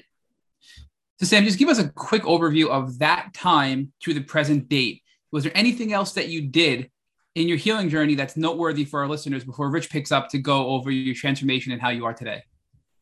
Sure. Um, movement was a really healthy thing then for me. I think when I was able to take a walk or when I was able to run on that water treadmill when I was able to do a simple yoga class, um, though the movement became so healthy for me and empowering for my body, no matter how gentle it was, I really don't want to undermine the power of mindful and joyous movement. That was really medicinal for me. So it sounds like the healthier you were getting, you kept making gradual improvements and doing more and more and more. It started with underwater treadmill, right? Then you started being able to walk. And then, and as you started to get healthy, you kept pushing yourself and pushing yourself within reason. And that mm-hmm. pattern just kept going and you just propelled forward until you reached optimal health where you are today. Is that kind of a general overview of the time from post HBOT and trio, trio therapy to the present date? Yeah, I mean, I think for a couple of years, I didn't trust my immune system. I was still getting sick very easily in my body. I'd say my immune system is a, a bit dramatic. When I do get a common illness or cold, it would be more dramatic than than the normal person, but that is like nothing compared to the symptoms that I used to have. But your body was slowly rebuilding itself. Your immune system isn't going to get better yeah. overnight, right? So your body was just getting better and better and better. So the final question I have before Rich picks back up, because I know he's antsy to jump in here, is that you know, looking back at your entire journey, and this is a hard question because you have to be a little critical on yourself and, and your experience. If you had to do one thing differently in your journey, what would that be? It's hard because as soon as I started getting well, I, I kind of joked that once I could start walking, I started walking and then running away from Lyme because I wanted to leave it in the past. I didn't want to think about it anymore. I was so done. I was moving on. But I guess looking back, um, maybe the thing is is seeing the power in food earlier on because I didn't take it seriously and I was so I was very grumpy about the food and it's uh, and the outcome it's become one of the most powerful things. So I mean, my journey to wellness was a lot quicker than a lot of people. And I think it could have been even quicker if I did realize the power in food because everything else was also really powerful. So, Carrie, talk to us about um, your perspective on the steps that you took together with your daughter to um, get to a place of healing. And what would you have done differently, or what would you have recommended? What would you recommend to another family if they were on the same journey that, that they might do differently than you and Sam did? I don't know that I could have done anything differently than I did because I talked about it, I asked questions I contacted people I felt like I had no business contacting. Like I was following, you know, um, LymeDisease.org and I found Lonnie Marcum's number and I called her because she had a daughter who was the same age going through things. And I just felt like at this point, when people are going through these debilitating illnesses, you could just reach out to anybody you possibly can as a parent. And I was making contacts with as many people. I feel like I I'm I'm I'm happy with the way in which the process went in that I just every time I made a doctor's appointment, I still made another one waiting in the wings because I wasn't going to just rest my laurels and whatever I found out at that doctor. Like I just couldn't get an answer fast enough for my child. Nothing could be fast enough. So I think I did a good job at expediting the process and really listening to what other people had told me. Um, do I wish that I knew that functional medicine was right around the corner and that was the key to it early on? Absolutely. And so, to that, I would say, when I know that people are suffering and they come to me, the first thing I say is, Can you afford to go to a functional medicine practitioner?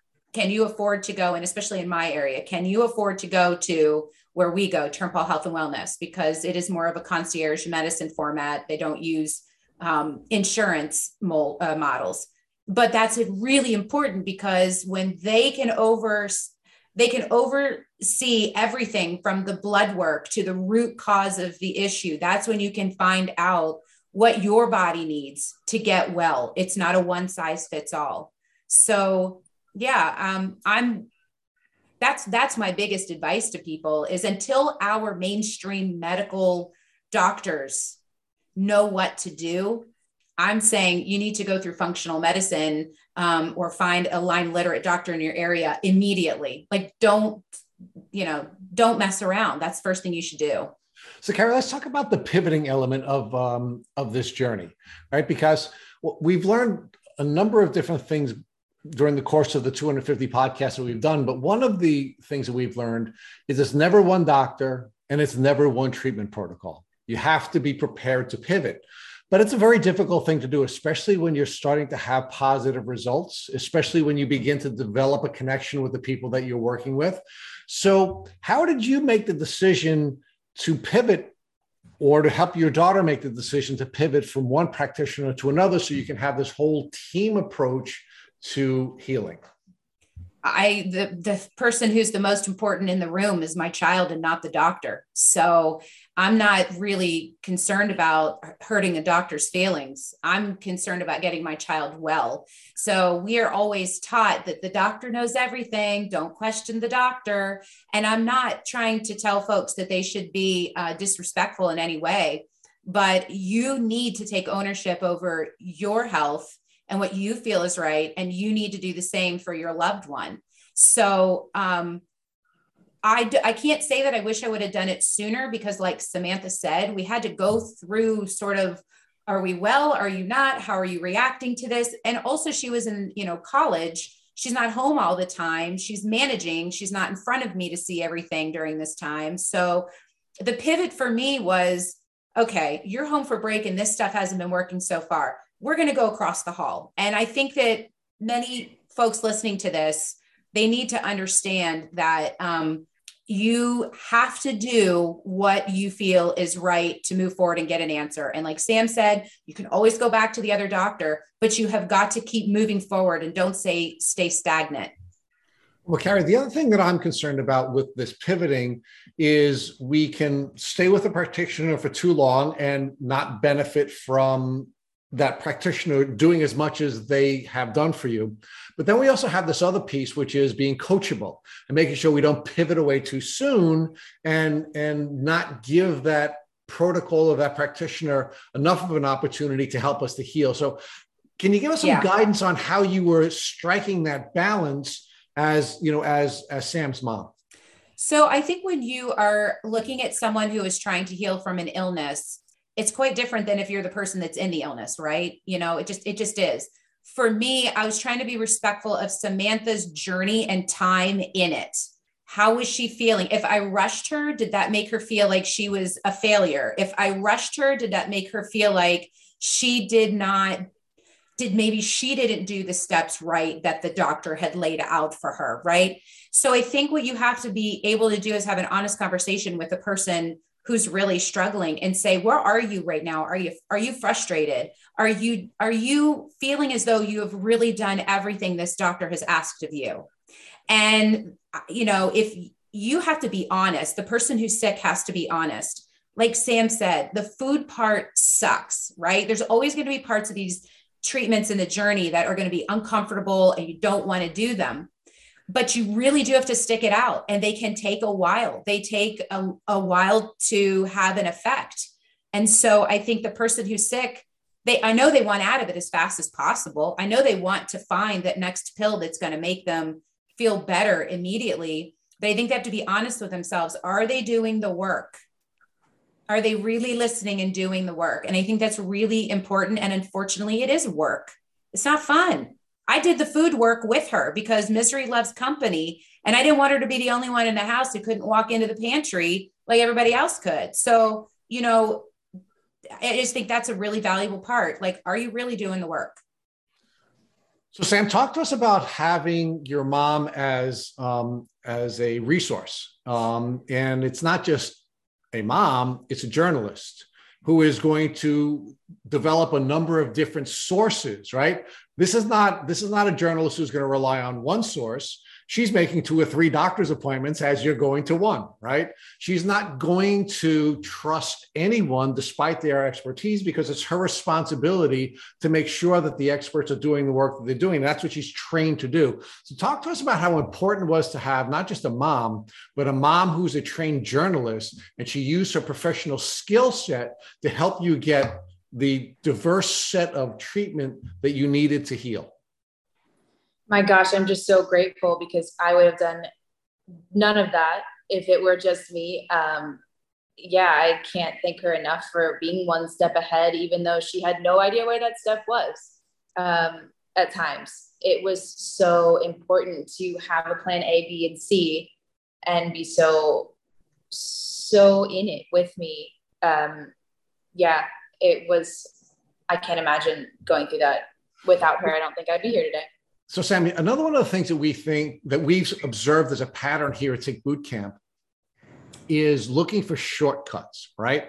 And I think one of the things that's also awesome about your story together, uh, you and your mom, is that your mom, as a journalist, knows how to get to shortcuts. She'd get to the expert, she'd call the expert, she'd get the expert to download all the information to her and then she'd apply it right? And and that's a pattern we've seen with people who are successful in this and i just think it's awesome that you had this this uh, journalist mom who is using these tools that she would use to develop a story to now also be a shortcut set of tools to help you to heal yeah it was so important and shortcuts i are were so integral in getting right to that expert or getting right to that information.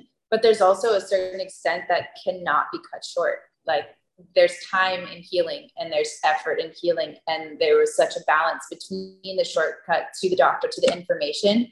But a lot of times the long route the inevitable long route of the effort that i had to put into the process like the dives and the food and the antibiotics that we waited so long with there sometimes shortcuts can't be avoided in the doing.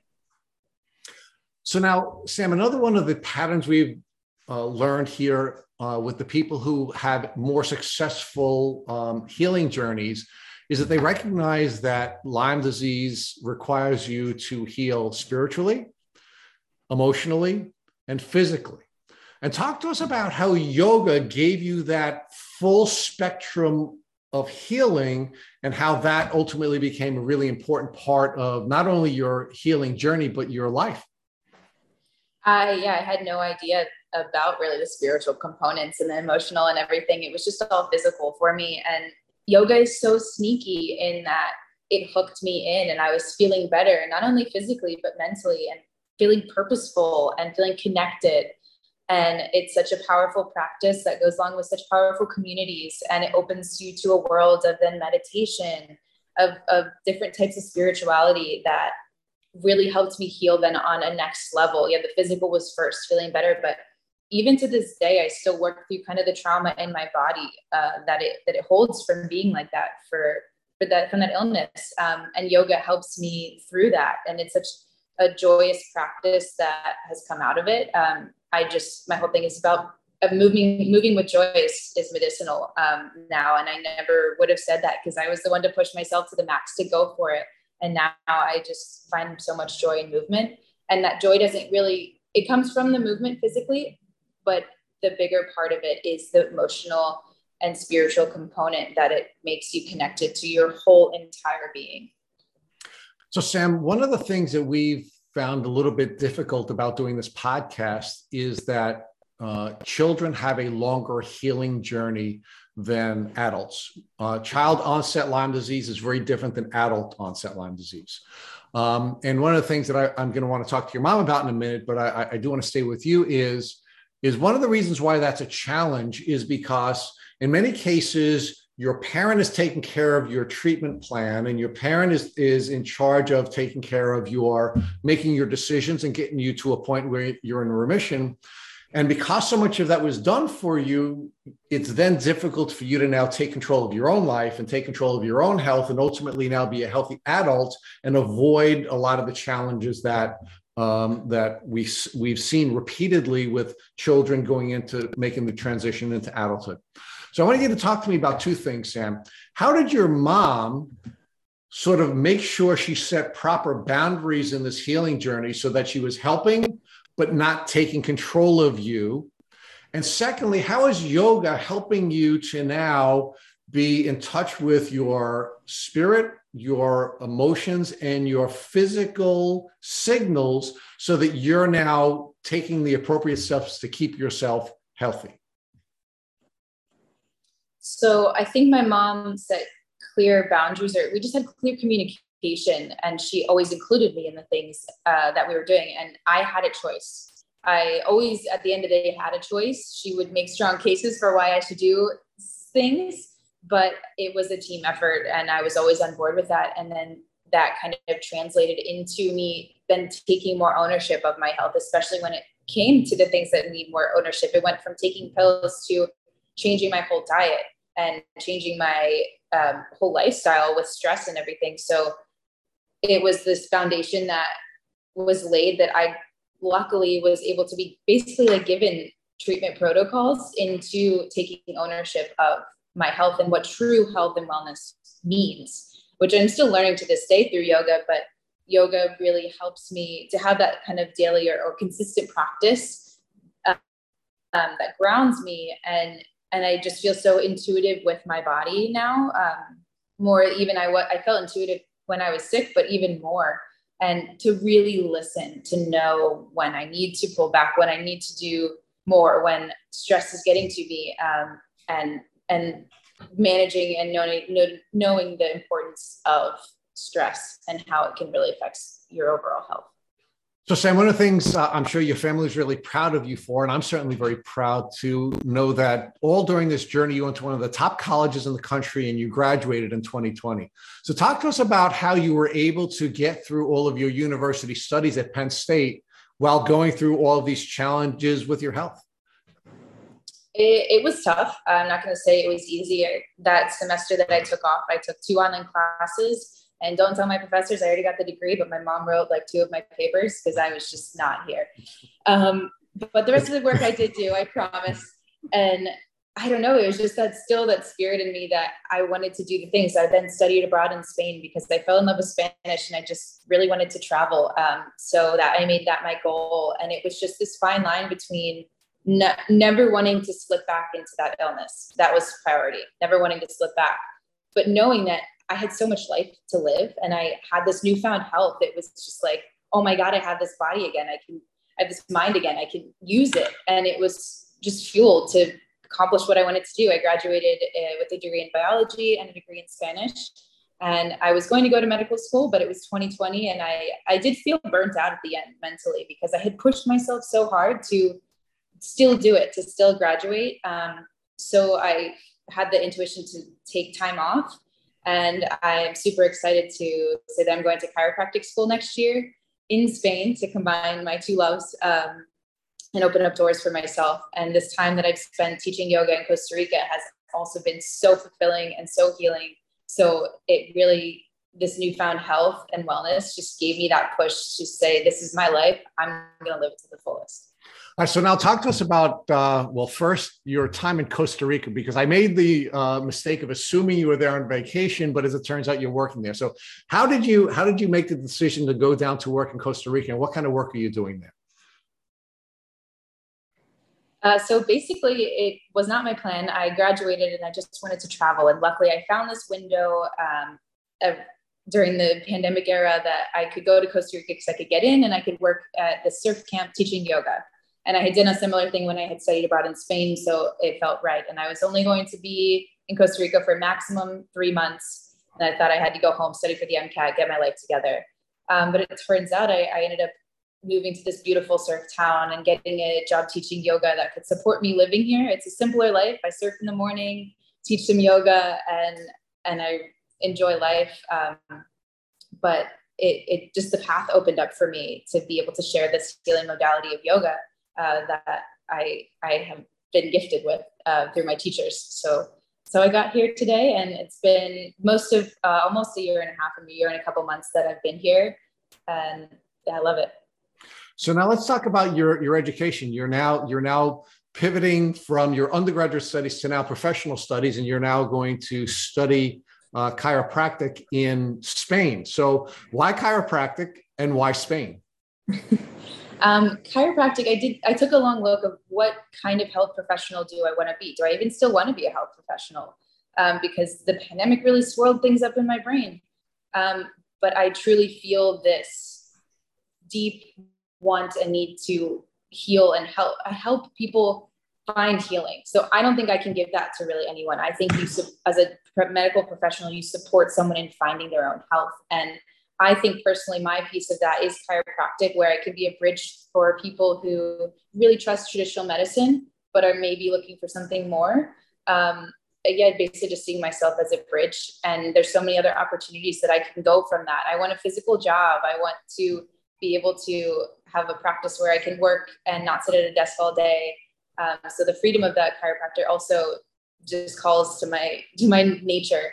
Um, and in Spain, because I found wonderful program in Barcelona that is just so holistic. Uh, it really wants you to collaborate with other medical professionals um, and give you tools to also see beyond what an illness or what disease disease would be um, in a community in a person's life. And so the more holistic approach to health i can have i think the better.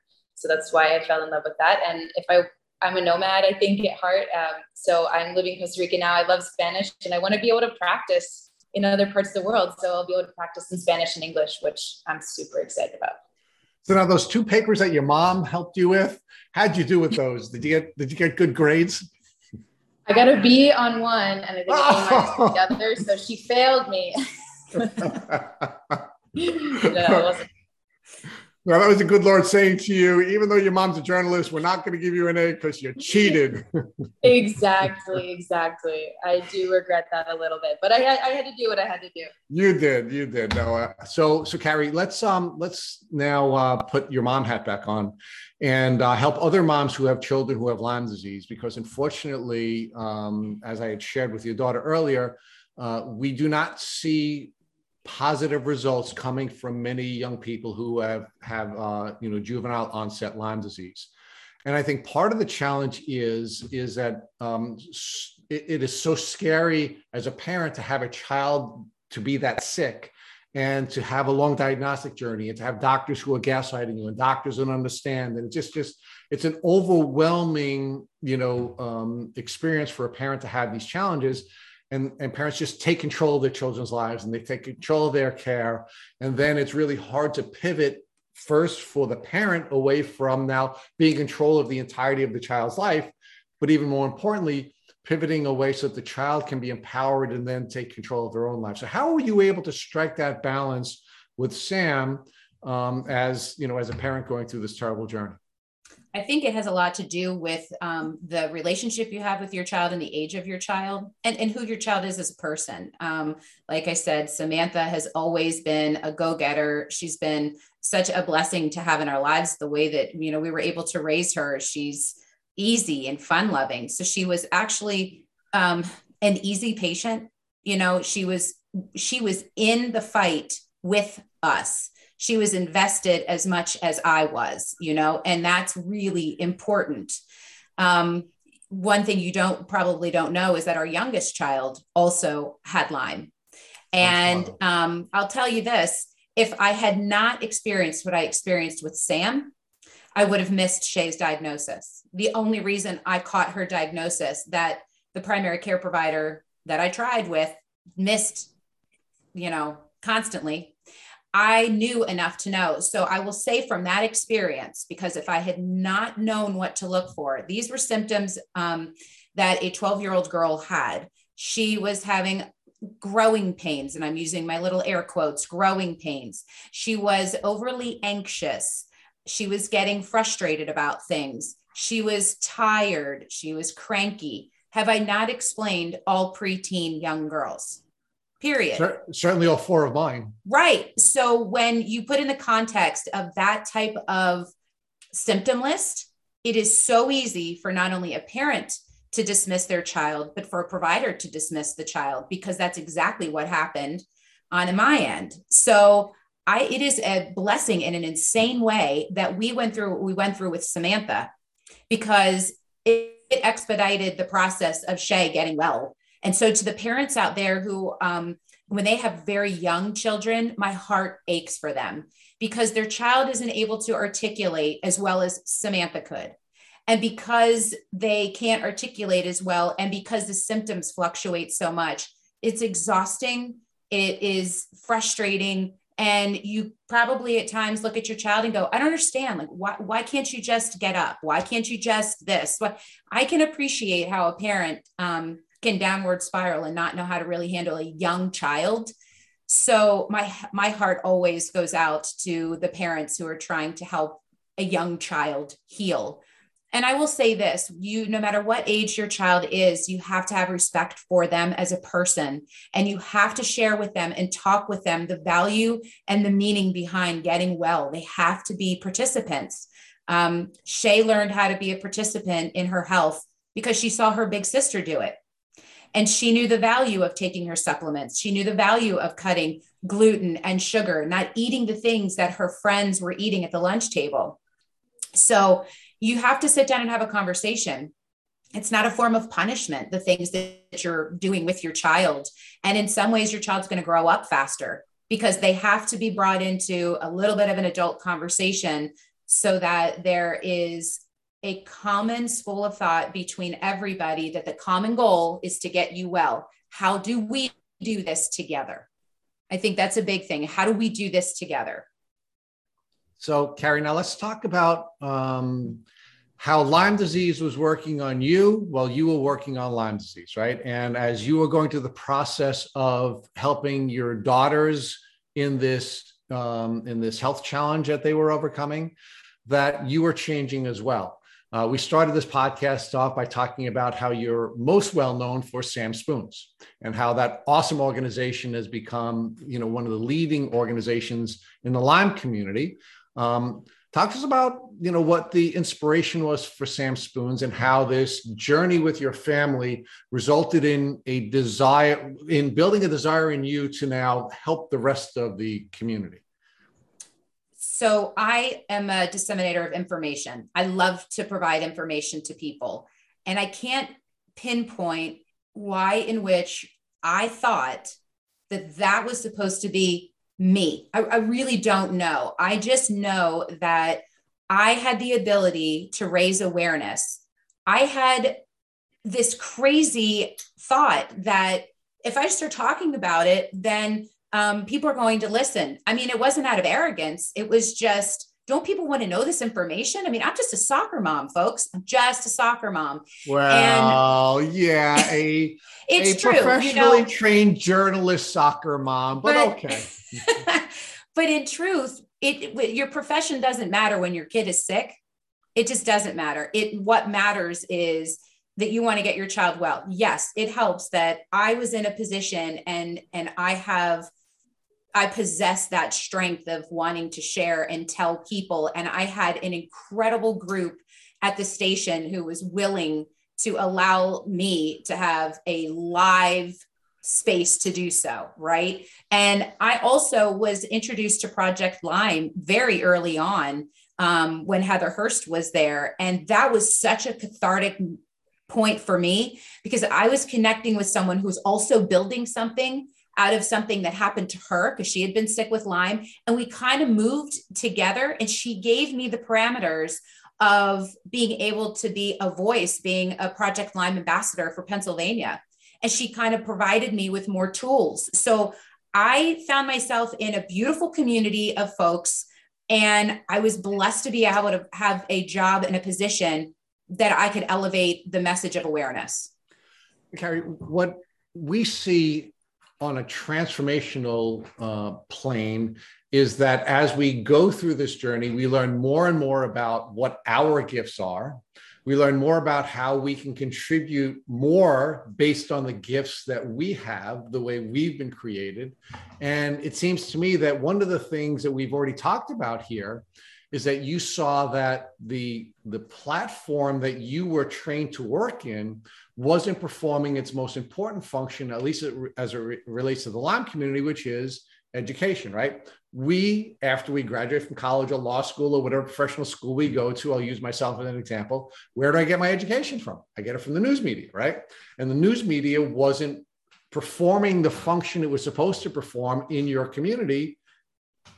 And you you took your experience and your God-given gifts and you created an organization that's designed to fill that that gap. So give us some more, you know, you have to take a little bit more credit. You have to you have to please see this journey as as, as on the spiritual plane and talk about how that came together in and is manifested in Sam Spoons.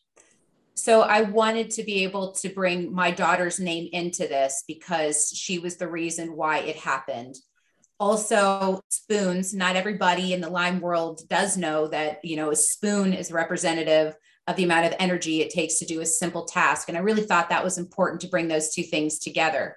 But I created this foundation simply because, number one, there is no reason why we should have to spend the amount of money that we have to spend to get well because we were bitten by a tick and because we do not have health organizations that fully support wellness in the tick borne illness communities. It is archaic and it is not designed to treat people with dignity, respect. It drains a bank account, and I'm not okay with that. We could afford to get our daughter well, and I have guilt that I can't turn around and pick up somebody else and go get them well. I know the value of the dollar to get somebody well. So, honestly, knowing that we had an organization in Pennsylvania already that was geared heavily towards education I wasn't trying to reinvent the wheel there. So I wanted to be able to create a place where we could give grants. And I also wanted to educate people at the same time on a, on a very grassroots level. Like, I want to talk to me. I want to talk to me. And I want to say, this is how you can prevent a tick bite.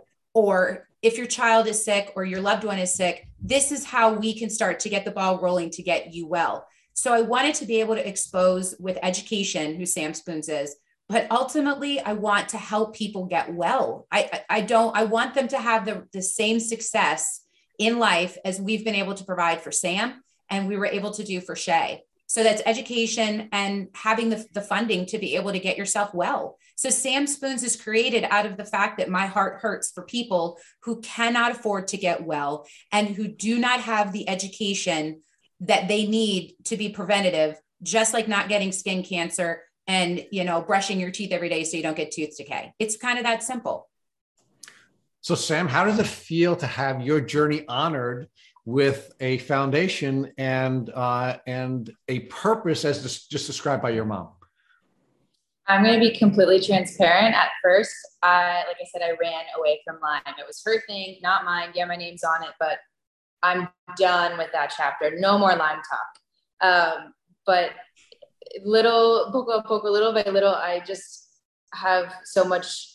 I want to be. I want to be more involved. I have so much respect, and I feel more connected to it. And it's just amazing that my mom took that. I mean, I ran from it and she took it and made it into something to help other people. Um, and I think I'm doing it in a different way and in the future it will, it will pay off in a different way, but um, it's, it's amazing what she's doing. And if I were so much of a nomad, I would be there and helping, but I help from afar.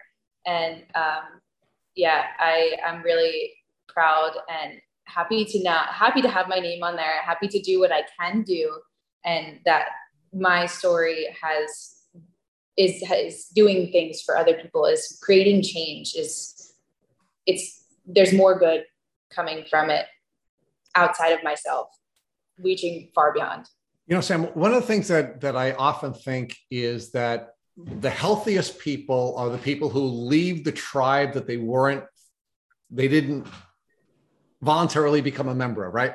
When you become a member of the Lyme tribe, you're pulled in, right? And one of the things you want to make sure that you you feel very much at peace with is leaving the tribe as soon as you can and not not feel that you have to stay in this you know in this tribe and, and unfortunately sometimes even have an identity of a sick person.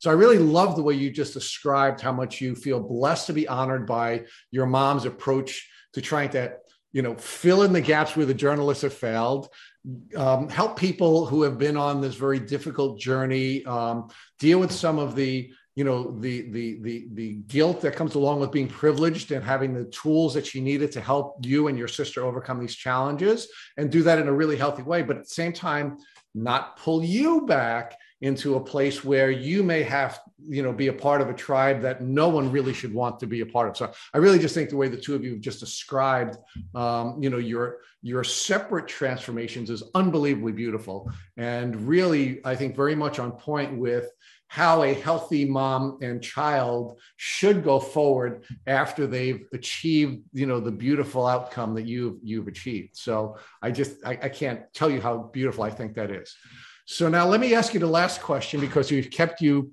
much longer than we thought we would, but it's such a beautiful story. You're two beautiful humans that it's hard for us to, to say goodnight. Um, but I'm not going to ask you first, Sam. If God forbid uh, your mom came down to Costa Rica to visit you, and after having a beautiful day together, you saw a tick biting your mom, what would you do so that she wouldn't have to go on a difficult Lyme disease journey? Well, if anybody's going to be bit by a tick, I mean, if, if how do I how do I word this? My mom is a tick's worst nightmare. So if a tick were to bite my mom, they would be in for it. Um, but if it were somebody that who was not as educated as my mom, because gosh, she'd be fine. I don't, I wouldn't worry about her because um, I don't think she would get bit by a tick in the first place. But um, there's so many resources. I mean, I would tell them to get their tick tested. I would tell them to go to a doctor. I would be an ongoing resource um, and make sure they have a support system. And, but for, first and foremost, just to, to take care of that immediate danger, get the tick off uh, as you should and get it tested and be pre preventative, be preemptive and, and don't wait. So, Carrie, we recently interviewed a young woman who I asked this question to, and she said, If I got a tick bite, I'd light myself on fire. So, tell me what your reaction would be, um, Carrie, if God forbid uh, Samantha came home uh, and uh, being the outdoorsy gal that she is in Pennsylvania, found a, you, you found a tick biting her. Um, so, I'm seven minutes away from an amazing uh, functional medicine Lyme literate doctor. And without a doubt, I would put her in the car and I would go there because I would go straight to the folks who know exactly what they need to do to manage a person who's been bitten. You know, you don't go to primary care physician to treat your cancer, you go to a cancer specialist. So I would say, you know, whether it is Sam, it's my husband, it's my neighbor down the street, you know, I get calls left and right. You guys know that, right? I'm getting calls left and right in texts and messages and DMs and whatever. And what I tell every single person, wherever they are in their journey, I say to them, you know, first of all, don't panic, um, relax. And I want you to call the first you know functional medicine doctor that is closest to you who can give you a very good blood work workup an accurate workup. So i always think that if you know the blueprint of the body of what's going on in the system now you can start looking at what needs to be tweaked and managed and what medications and all those things. So um, that would be my first assessment to someone. I would say don't panic but let's go get a full blood workup and find out what your level of infection really is Carrie and Sam Perry, we can't thank you enough for taking time to share your beautiful story with the community we call Tick Boot Camp. We thank appreciate you so much for having this. Yeah, sorry. You guys are amazing. Rich, Matt, you've always been a supporter of us. I love what you do and the work that you do. Um, this community is blessed to have you. And um, I am grateful, along with Sam, to be able to talk to people. Thank you for having me on. I appreciate it. Thank you for listening to our Tick Bootcamp interview with our guests, Sam and Carrie Perry. To our listeners, we have a call to action. First, if you'd like to learn more about Sam and Carrie Perry, please visit them on Instagram at Sam's Spoons FDN or sam.perry7 or Carrie M. Perry. Second, if you've enjoyed this episode of our Tick Bootcamp podcast, please share it with your friends on social media. Third, Tick Bootcamp has created a Tick Bite Blueprint that has been inspired by the information that has been shared with us by past podcast guests. We urge you to visit our website at tickbootcamp.com to view our blueprint. Please note we appreciate any input or improvements you would like to share with us. Fourth, don't forget to subscribe to this podcast on Apple Podcasts, Google Podcasts, or Spotify to get your automatic episode updates of our Tick Bootcamp podcast. And finally, we thank you, our community, for your comments on our past podcast episodes please take a minute to leave us an honest review on Apple Podcasts, Google Podcasts, Spotify, on social media, or on our website. We make it a point to read every single one of the reviews you share with us. As always, thank you for listening.